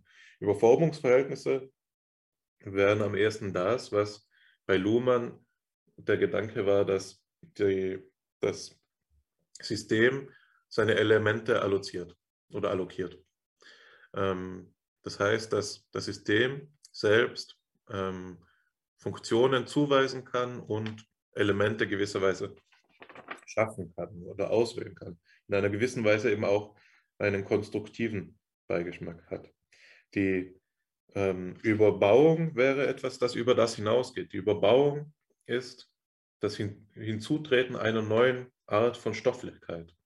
Also es geht nicht nur darum, ähm, durch äh, ein Muster, durch einen formalen Zusammenhang ähm, die, die Ordnung innerhalb einer Sphäre zu verändern und so äh, somit diese Art von Konstitution von oben durchzuführen, sondern hier ist die Idee, dass es zu einer wirklichen Neuheit kommen kann. Zu einer Neuheit, die einen ähm, Bruch in der Stofflichkeit, in der Materie der Schicht bedeutet. Das ist das, was hier beschrieben wird beim Übergang von, ähm, von der Vitalsphäre auf die seelische Sphäre. Und jetzt mag es ja so scheinen, weil hier die Rede davon ist, dass die niederen Schichten die stärkeren sind, dass wir eigentlich wieder eine verkappte Form von ähm, einer Theorie haben, die von unten nach oben ähm, denkt. In der Tat ist das aber nicht so, sondern ähm, so in dem Maß, in dem die niedrigeren Schichten die stärkeren sind bei Hartmann, und das bedeutet, dass sie, die, ähm, dass sie beispielsweise ubiquitärer sind, dass die Kategorie, die kategorialen Zusammenhänge der niederen Schichten sich in den oberen auch wiederfinden, die der oberen aber nicht in derselben Art und Weise äh, in der niederen. Ja, also die fundamentalste Schicht des Seins ist ja bei Hartmann nicht einmal das Anorganische, sondern es sind die Gegensatzpaare, die kategorialen Gegensatzpaare, wie beispielsweise ähm, Quantität und Qualität. Solche Dinge, die sich ähm, in allen übrigen Science-Formen wiederfinden. Äh, oder wie wir es jetzt ja schon mehrfach, mehrfach beschrieben haben, der Umstand, dass sich die Gesetze der Mechanik eben auch auf der Vitalsphäre wiederfinden. Das ist der Sinn dieses Stärkerseins. Die höheren Schichten sind aber die freieren. Sie sind unverhältnismäßig autonomer gegenüber der unteren. Und um dies zu veranschaulichen, ähm, bietet sich ein Beispiel an, das sich bei Max Scheler findet. Max Scheler ist jemand, der hier, bei FIPSI schon genügend zur Sprache gekommen ist, ähm, der keiner eigenen Einleitung bedarf, der aber in, an verschiedenen Stellen seines Werkes zu verstehen gibt, dass er unter anderem sich auf die Schichtenontologie von Nikolai Hartmann bezieht und eben auch selbst schichtenontologisch denkt. Max Scheler hat, ähm, stellt einmal die Idee vor, die wir auch in unser, um, unserem jüngsten gemeinsamen Aufsatz referieren, dass der Mensch ein Nein-Sagen-Könner ist. Dem zugrunde liegt die Auffassung, dass es so etwas gibt wie eine Polarität von Geist und Drang. Der, der Drang wäre hier das Prinzip der Vitalsphäre, der Geist das höhere Prinzip, das ähm, spezifisch menschliche Prinzip. Der Drang hat, ist nach dieser Auffassung das stärkere Prinzip, er ist der niedrig, entspricht der niedrigeren Seinsschicht. Das, was der Mensch wollen und tun kann, wird getrieben, speist sich aus seinem Drängen, aus seiner Vitalsphäre.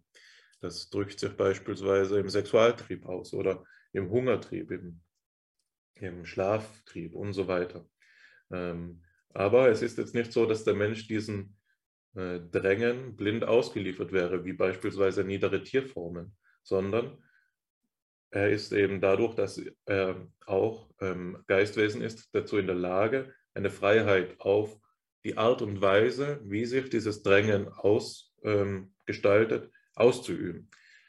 Bei Max Scheler ist das Bild, das er wählt, das des Vorhaltens von Bildern, das Vorstellen, könnte man etwas moderner sagen. Der Mensch kann sich ähm, Vorstellungen machen äh, von Dingen, die wünschenswert sind, beispielsweise Dinge, die weit in der Zukunft liegen und die ähm, es erfordern, gewisses Drängen, gewisse Triebbefriedigungen aufzuschieben. Aber noch, noch mehr der Mensch lebt natürlich auch das Bild, äh, sein Leben im Licht eines Bildes, das er von sich hat, sodass er sich gewisse Trieberfüllungen grundsätzlich ent, äh, vorenthalten möchte. Sagen wir, wenn wir, äh, sagen wir den, den feindseligen Trieb, die Mordeslust oder, oder die, die Blutlust, gesteht sich der zivilisierte, sittliche Mensch gar nicht zu. Ähm, also wir sehen hier, dass das Verhältnis von höher und niedriger sein ein innig verschränktes ist, das gegenseitig aufeinander wirkt. Die tatsächliche Lebensgestaltung des Menschen, möchte man meinen, ist stärker durch sein Geistsein als durch sein ähm, Lebendigsein bestimmt, speist sich aber der Kraft nach, der Stärke nach, nach diesem Bild ausschließlich von ähm, seinem Lebendigsein, nicht aber von seinem Geistsein. Das Geistsein tritt hier auf als dasjenige, das Nein sagt zu dem, zu den ähm, Drängen, zum blinden Drängen seines Lebewesenseins und das ihm eine neue Richtung gibt, das ihn ausrichtet, gewisserweise lenkt, wie schon im alten Bild bei Plato es der Fall ist. Also hier ein Beispiel dafür, wie man sich das Ganze vorstellen kann, eine ineinander Wirkung verschiedener ähm, Seinsschichten auf eine grundsätzlich unterschiedliche Weise. Ne? Ich denke, dass man als letztes dazu sagen muss, um einen Eindruck von der Schichtenontologie zu gewinnen. Es ist auch nicht so, dass ich, ein, dass ich alles dazu gelesen hätte. Es gab eine Zeit in meinen Studien zur Anthropologie, in der mich das sehr fasziniert hat und es ist eine, eine einer meiner Vorsätze, die, die, den Aufbau der realen Welt einmal von hinten bis vorne, äh, von vorne bis hinten zu lesen. Besser als von hinten bis vorne. Aber bis, bislang blieb das vor allen Dingen ähm, bei Hartmann zumindest auf, auf einzelne Aufsätze begrenzt und dann eben durch die anderen Autoren, die von ihm beeinflusst sind. Bei Plessner spielt das eine große Rolle, bei Scheler, wie jetzt gerade gezeigt, spielt das eine große Rolle und andernorts auch. Aber etwas, das man eben sagen muss, was allen diesen Theorien gemeinsam ist, ist das, was bei Max Scheler die Idee des Mikrokosmos heißt. Etwa die Faszination, die darin liegt, dass sich eine Beschreibung des Seins im Allgemeinen, eine Ontologie, eins zu eins wiederfinden lässt in der Beschreibung des Menschen. Etwa alle diese Seinsschichten, die wir jetzt vereint haben, finden sich in nur einem Ding auf dieser Welt wieder und das ist der Mensch. In allen anderen Dingen, die wir betrachten, finden sich nur Ausschnitte dieser Seinsschichten, aber im Menschen kommen sie alle zusammen. Er ist der Konvergenzpunkt des Seins. Er ist hier eben im Kleinen ein Bild des Ganzen. Er ist der Mikrokosmos des Makrokosmos. Und das ist, denke ich, weil ich eingangs davon gesprochen habe, dass ästhetische ähm, Impulse immer auch wichtig sind, um solche metaphysischen Theorien zu interpretieren. Das ist hier die Idee, die am ehesten dem entspricht, dass in der Pur Idee des puren Mechanismus von Broad die äh, Vorstellung war, dass äh, der, der, Reduktionismus der zu so etwas führen kann wie einem, einer maximal möglichen Einheitlichkeit in der Betrachtung des Seins das ist hier das ästhetische Bild und bei Hartmann ist das ästhetische Bild. Da ist das Mikrokosmos, das dem allen zugrunde liegt. So viel zu, von meiner Seite. Ich denke, das erschöpft den Zusammenhang ähm, für die heutige Sitzung. Ich habe alle meine Kommentare gesetzt. Jetzt möchte ich dir noch einmal die Gelegenheit zur Replik geben. Und genau, dann bin ich zufrieden für heute. Auch ich bin geneigt, schon zurückzublicken. Ich frage mich gerade, was von der Emergenz bleibt. Der neuralgische Punkt ist nach meinem Begriff die Relation, das, worauf die Emergenz ruht, diese Komplexität, das, was angereichert wird. Kann ein einzelnes Element schon emergieren? Können wir sagen, hier haben wir das eine Atom und es emergiert daraus eine neue Stufe der Organisation. Das ist das Universalelement für ein System. Ein System, das durch nur eine, ähm, durch ein Element ausgezeichnet ist. Es scheint so etwas wie eine ähm, Grenze des Denkbaren zu sein.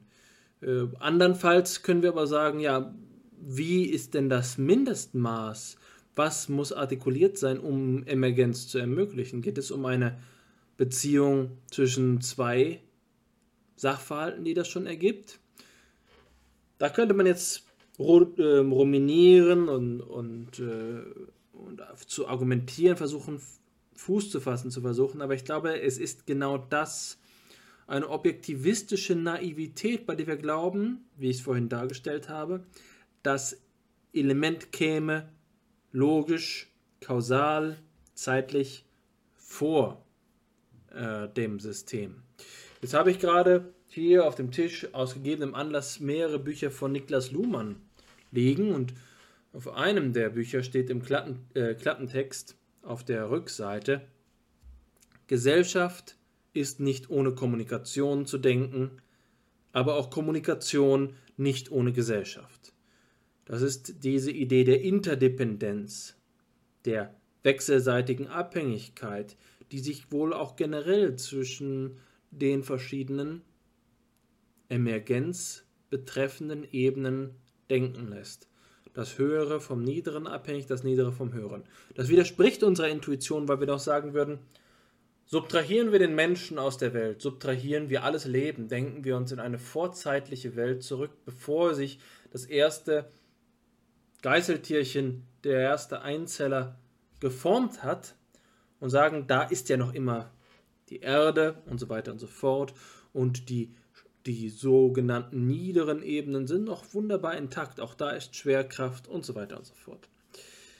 Aber dann zurück zu dem Punkt zu sagen, macht denn die Existenz des Neurons sein Neuronensein aus? Ist es denn nicht so, dass wir sagen würden, das Neuron im Organismus im Verhältnis zum Neuron im Reagenzglas ist ein anderes weil seine Möglichkeiten erschöpft sind, die Möglichkeiten, die nur logisch angelegt sind, aber noch nicht realisiert werden, ist also die Emergenz die Erschließung nicht einfach nur eines, äh, eines unbekannten Sektors, sondern eines epistemisch zuvor verstellten, jetzt aber realisierten Möglichkeitsfeldes, das aber schon immer angelegt gewesen ist. Hier könnte man also sagen, dass die äh, Realisierung der Möglichkeiten der Elemente, die zwar schon angelegt gewesen sein mögen, erst dadurch erfolgt, dass sie Teil des Elements sind. Und so kann man dann eben sagen, dass äh, die niedere Ebene der Emergenz ist nicht ohne die höhere Ebene der Emergenz denkbar, aber auch die höhere Ebene der Emergenz nicht ohne die niedere Ebene der Emergenz. Das ist ähm, etwas, bei dem man sich dann, wie gesagt, fragen muss, was Relation noch bedeuten kann. Relation, die nicht eben einfach nur die untere Ebene so lange rekombiniert, wie meinetwegen beim Puzzlespielen, dass wir die Puzzleteile nehmen, dass wir mit Mosaiksteinen um uns herum würfeln und schauen, ob sich irgendwann ein Gemälde fügt, sondern dass das Ganze hier schon angelegt sein muss. Das führt uns freilich in die Meriologie, aber ich möchte ähm, nicht nur über Ganz und Teile nachdenken, sondern wie gesagt über den Begriff der Relation selbst. Was heißt es überhaupt, dass etwas zueinander in Beziehung treten kann? Was für eine Homogenität muss hergestellt sein, damit zwei Dinge in Beziehung treten können? Stellen wir mal einen Wäschetrockner mit der ewigen Idee der Liebe äh, mit, äh, zueinander in Beziehung. Ist das eine Relation, die ein System formt? Ist das eine Relation, die Sinn fähig ist, sinnfällig ist. Wie können wir äh, hier über die Idee des Systems sprechen, ich glaube, hier stoßen wir eben an so etwas wie ein Realitätsprinzip, bei dem wir sagen, es gibt doch nur bestimmte denkbare Konfigurationen, was dann leider wieder diesen Kurzschluss nahelegt zu sagen, dann hängt ja wohl das Ganze doch noch wieder von den unteren Schichten ab. Die Möglichkeitsspielräume, die, die logisch vorgezeichnet sind, sind eben diejenigen der Elemente, die dann durch die Systeme realisiert werden. Aber man könnte auch genau andersherum sagen, was diese Möglichkeitsspielräume sind, sind eigentlich nur latente Systemzugehörigkeiten. Ein Atom, das auf, der, auf dem toten Planeten äh, Merkur herum liegt, hat den Möglichkeitsspielraum zu einem Organismus zu gehören. Es ist systemfähig. Es ist systemzugehörig. Potenziell systemzugehörig. Das ist äh, also so, dass man sagen könnte, dass die Elemente schon auf die äh, Systeme hingerichtet sind, dass die potenziellen Relata koordiniert sind in ihrer Grundstruktur. Das verweist natürlich dann wieder an die Frage, was kann das für eine Grundstruktur sein und wem kommt diese Grundstruktur zu. Fragen, die uns wirklich in die Tiefe der Naturphilosophie bringen, der Metaphysik bringen, der Logik bringen, Grenzen dieses Diskurses, Grenzen, die ich mich freue, in der Zukunft weiter auszuloten. Das ist immer ein gutes Gefühl, am Ende einer FIPSI-Episode bei offenen Fragen angekommen zu sein, die, die den Komplexitätsgrad, den die Tiefe, die den Anspruch übertreffen, mit dem wir in die Episode gegangen sind. Wenn es uns gelingt, an ihnen festzuhalten, dann werden wir uns äh, Schritt für Schritt hinauf emergieren zu höheren Sphären unseres objektivierten Geistes, um jetzt beinahe schon in einem Karlauer die äh, verschiedenen Begrifflichkeiten, die wir hier aufgebracht haben, zu verschränken. Ich schließe deswegen an dieser Stelle damit zu sagen, dass wir heute den Begriff der Emergenz thematisiert haben. Hannes hat eine ausführliche Darstellung gegeben, indem er auf den Geisteshintergrund verwiesen hat, auf die verschiedenen Möglichkeiten, den Begriff zu systematisieren. Demgegenüber habe ich dann eine eher kritische Perspektive ge gewendet, die ich allerdings, glaube ich, nicht nur destruktiv ähm, formuliert habe. Es gibt hier Perspektiven, Perspektiven, die aufgezeigt worden sind, indem zum Beispiel der Emergenz, der Konstitutionsbegriff entgegengestellt wurde. Das wurde dann komplementiert durch die Idee von Überformung und Überbauung bei Hartmann. Wir sind an einem Punkt angelangt, an dem wir die einmal mehr den Diskurs, Diskurs kartiert haben, erschlossen haben von einer endgültigen Positionierung allerdings Abstand nehmen und die Verantwortung an den Hannes und den Alexander der Zukunft abstreifen. Das wäre zumindest die Art und Weise, wie es mir gelegen kommt. Ich hoffe, dass wir uns darauf einigen können. Ja, bis jetzt konnten wir uns ja immer auf uns verlassen. Die Zukunftsilfe sind sozusagen gewissenhaft. Äh, ich denke auch, dass es, da es jetzt ungefähr zehn vor Mitternacht ist, an einem Punkt ist, wo man es uns nachsehen kann. Ich für meinen Teil merke schon eine deutliche Müdigkeit, aber es ist die gute Art der Erschöpfung, die man nach getanem Werk ähm, genießen kann auch. Das ist sicherlich ein vertrautes Phänomen für ähm, dich und auch für die Zuhörer und Zuhörerinnen. Ich denke, dass der Abschluss der heutigen Episode mit dem Blick auf Nikolai Hartmann ähm, schön war und gut gelungen ist. Mir für meinen Teil hat die Vorbereitung auf diese Sitzung dadurch, dass sie mir Gelegenheit geboten hat, ähm, Texte von ihm zu lesen, besonders Freude bereitet. Ähm, Hartmann, ja, es ist, es ist schon beachtlich, das möchte ich als Schlusswort sagen, wie, mit welcher Akribie und Gewissenhaftigkeit er das durchgeführt hat, sicherlich auch mit Talent, also keine Frage. Da ist ein großer Geist am Werk aber vom Aufbau des realen Seins, in dem die Schichtungsebenen identifiziert werden, der, den Blick zu wenden auf, den, auf das Gesamtwerk von Hartmann, in dem dann die eigenen Schichten in eigenen Monographien durchgearbeitet werden. Der heutige Auszug war ja aus dem Problem des geistigen Seins. Das ist schon ein Ausdruck dafür, wie ernst er sich selbst da nimmt und mit welcher Souveränität und Kompetenz er das Ganze durchzuziehen bereit war. Äh, äh, es gibt einen lustigen Wortaustausch, einen, einen lustigen ähm, Schlagabtausch, so sollte man sagen, zwischen Max Scheler und äh, Nikolai Hartmann, in der Max Scheler soll gesagt haben ähm, oder hat gesagt, mit ihrem, also über Hartmann, mit ihrem Sitzfleisch und meinem Genie, das würde einen Philosophen machen. Und Hartmann soll erwidert haben, dass Scheler nicht einmal würdig dafür wäre, ihm ein Glas Wasser zu reichen. Also so auch können intellektuelle Nahbeziehungen gestaltet sein. Sie beide gehören ja zur sogenannten Kölner Konstellation im Kölner Dreigestirn zusammen mit Helmut Plessner. Aber das für ein andermal. Soweit noch als Kuriosität von mir zum Abschluss. Vielen Dank, dass du heute mit mir gesprochen hast wieder.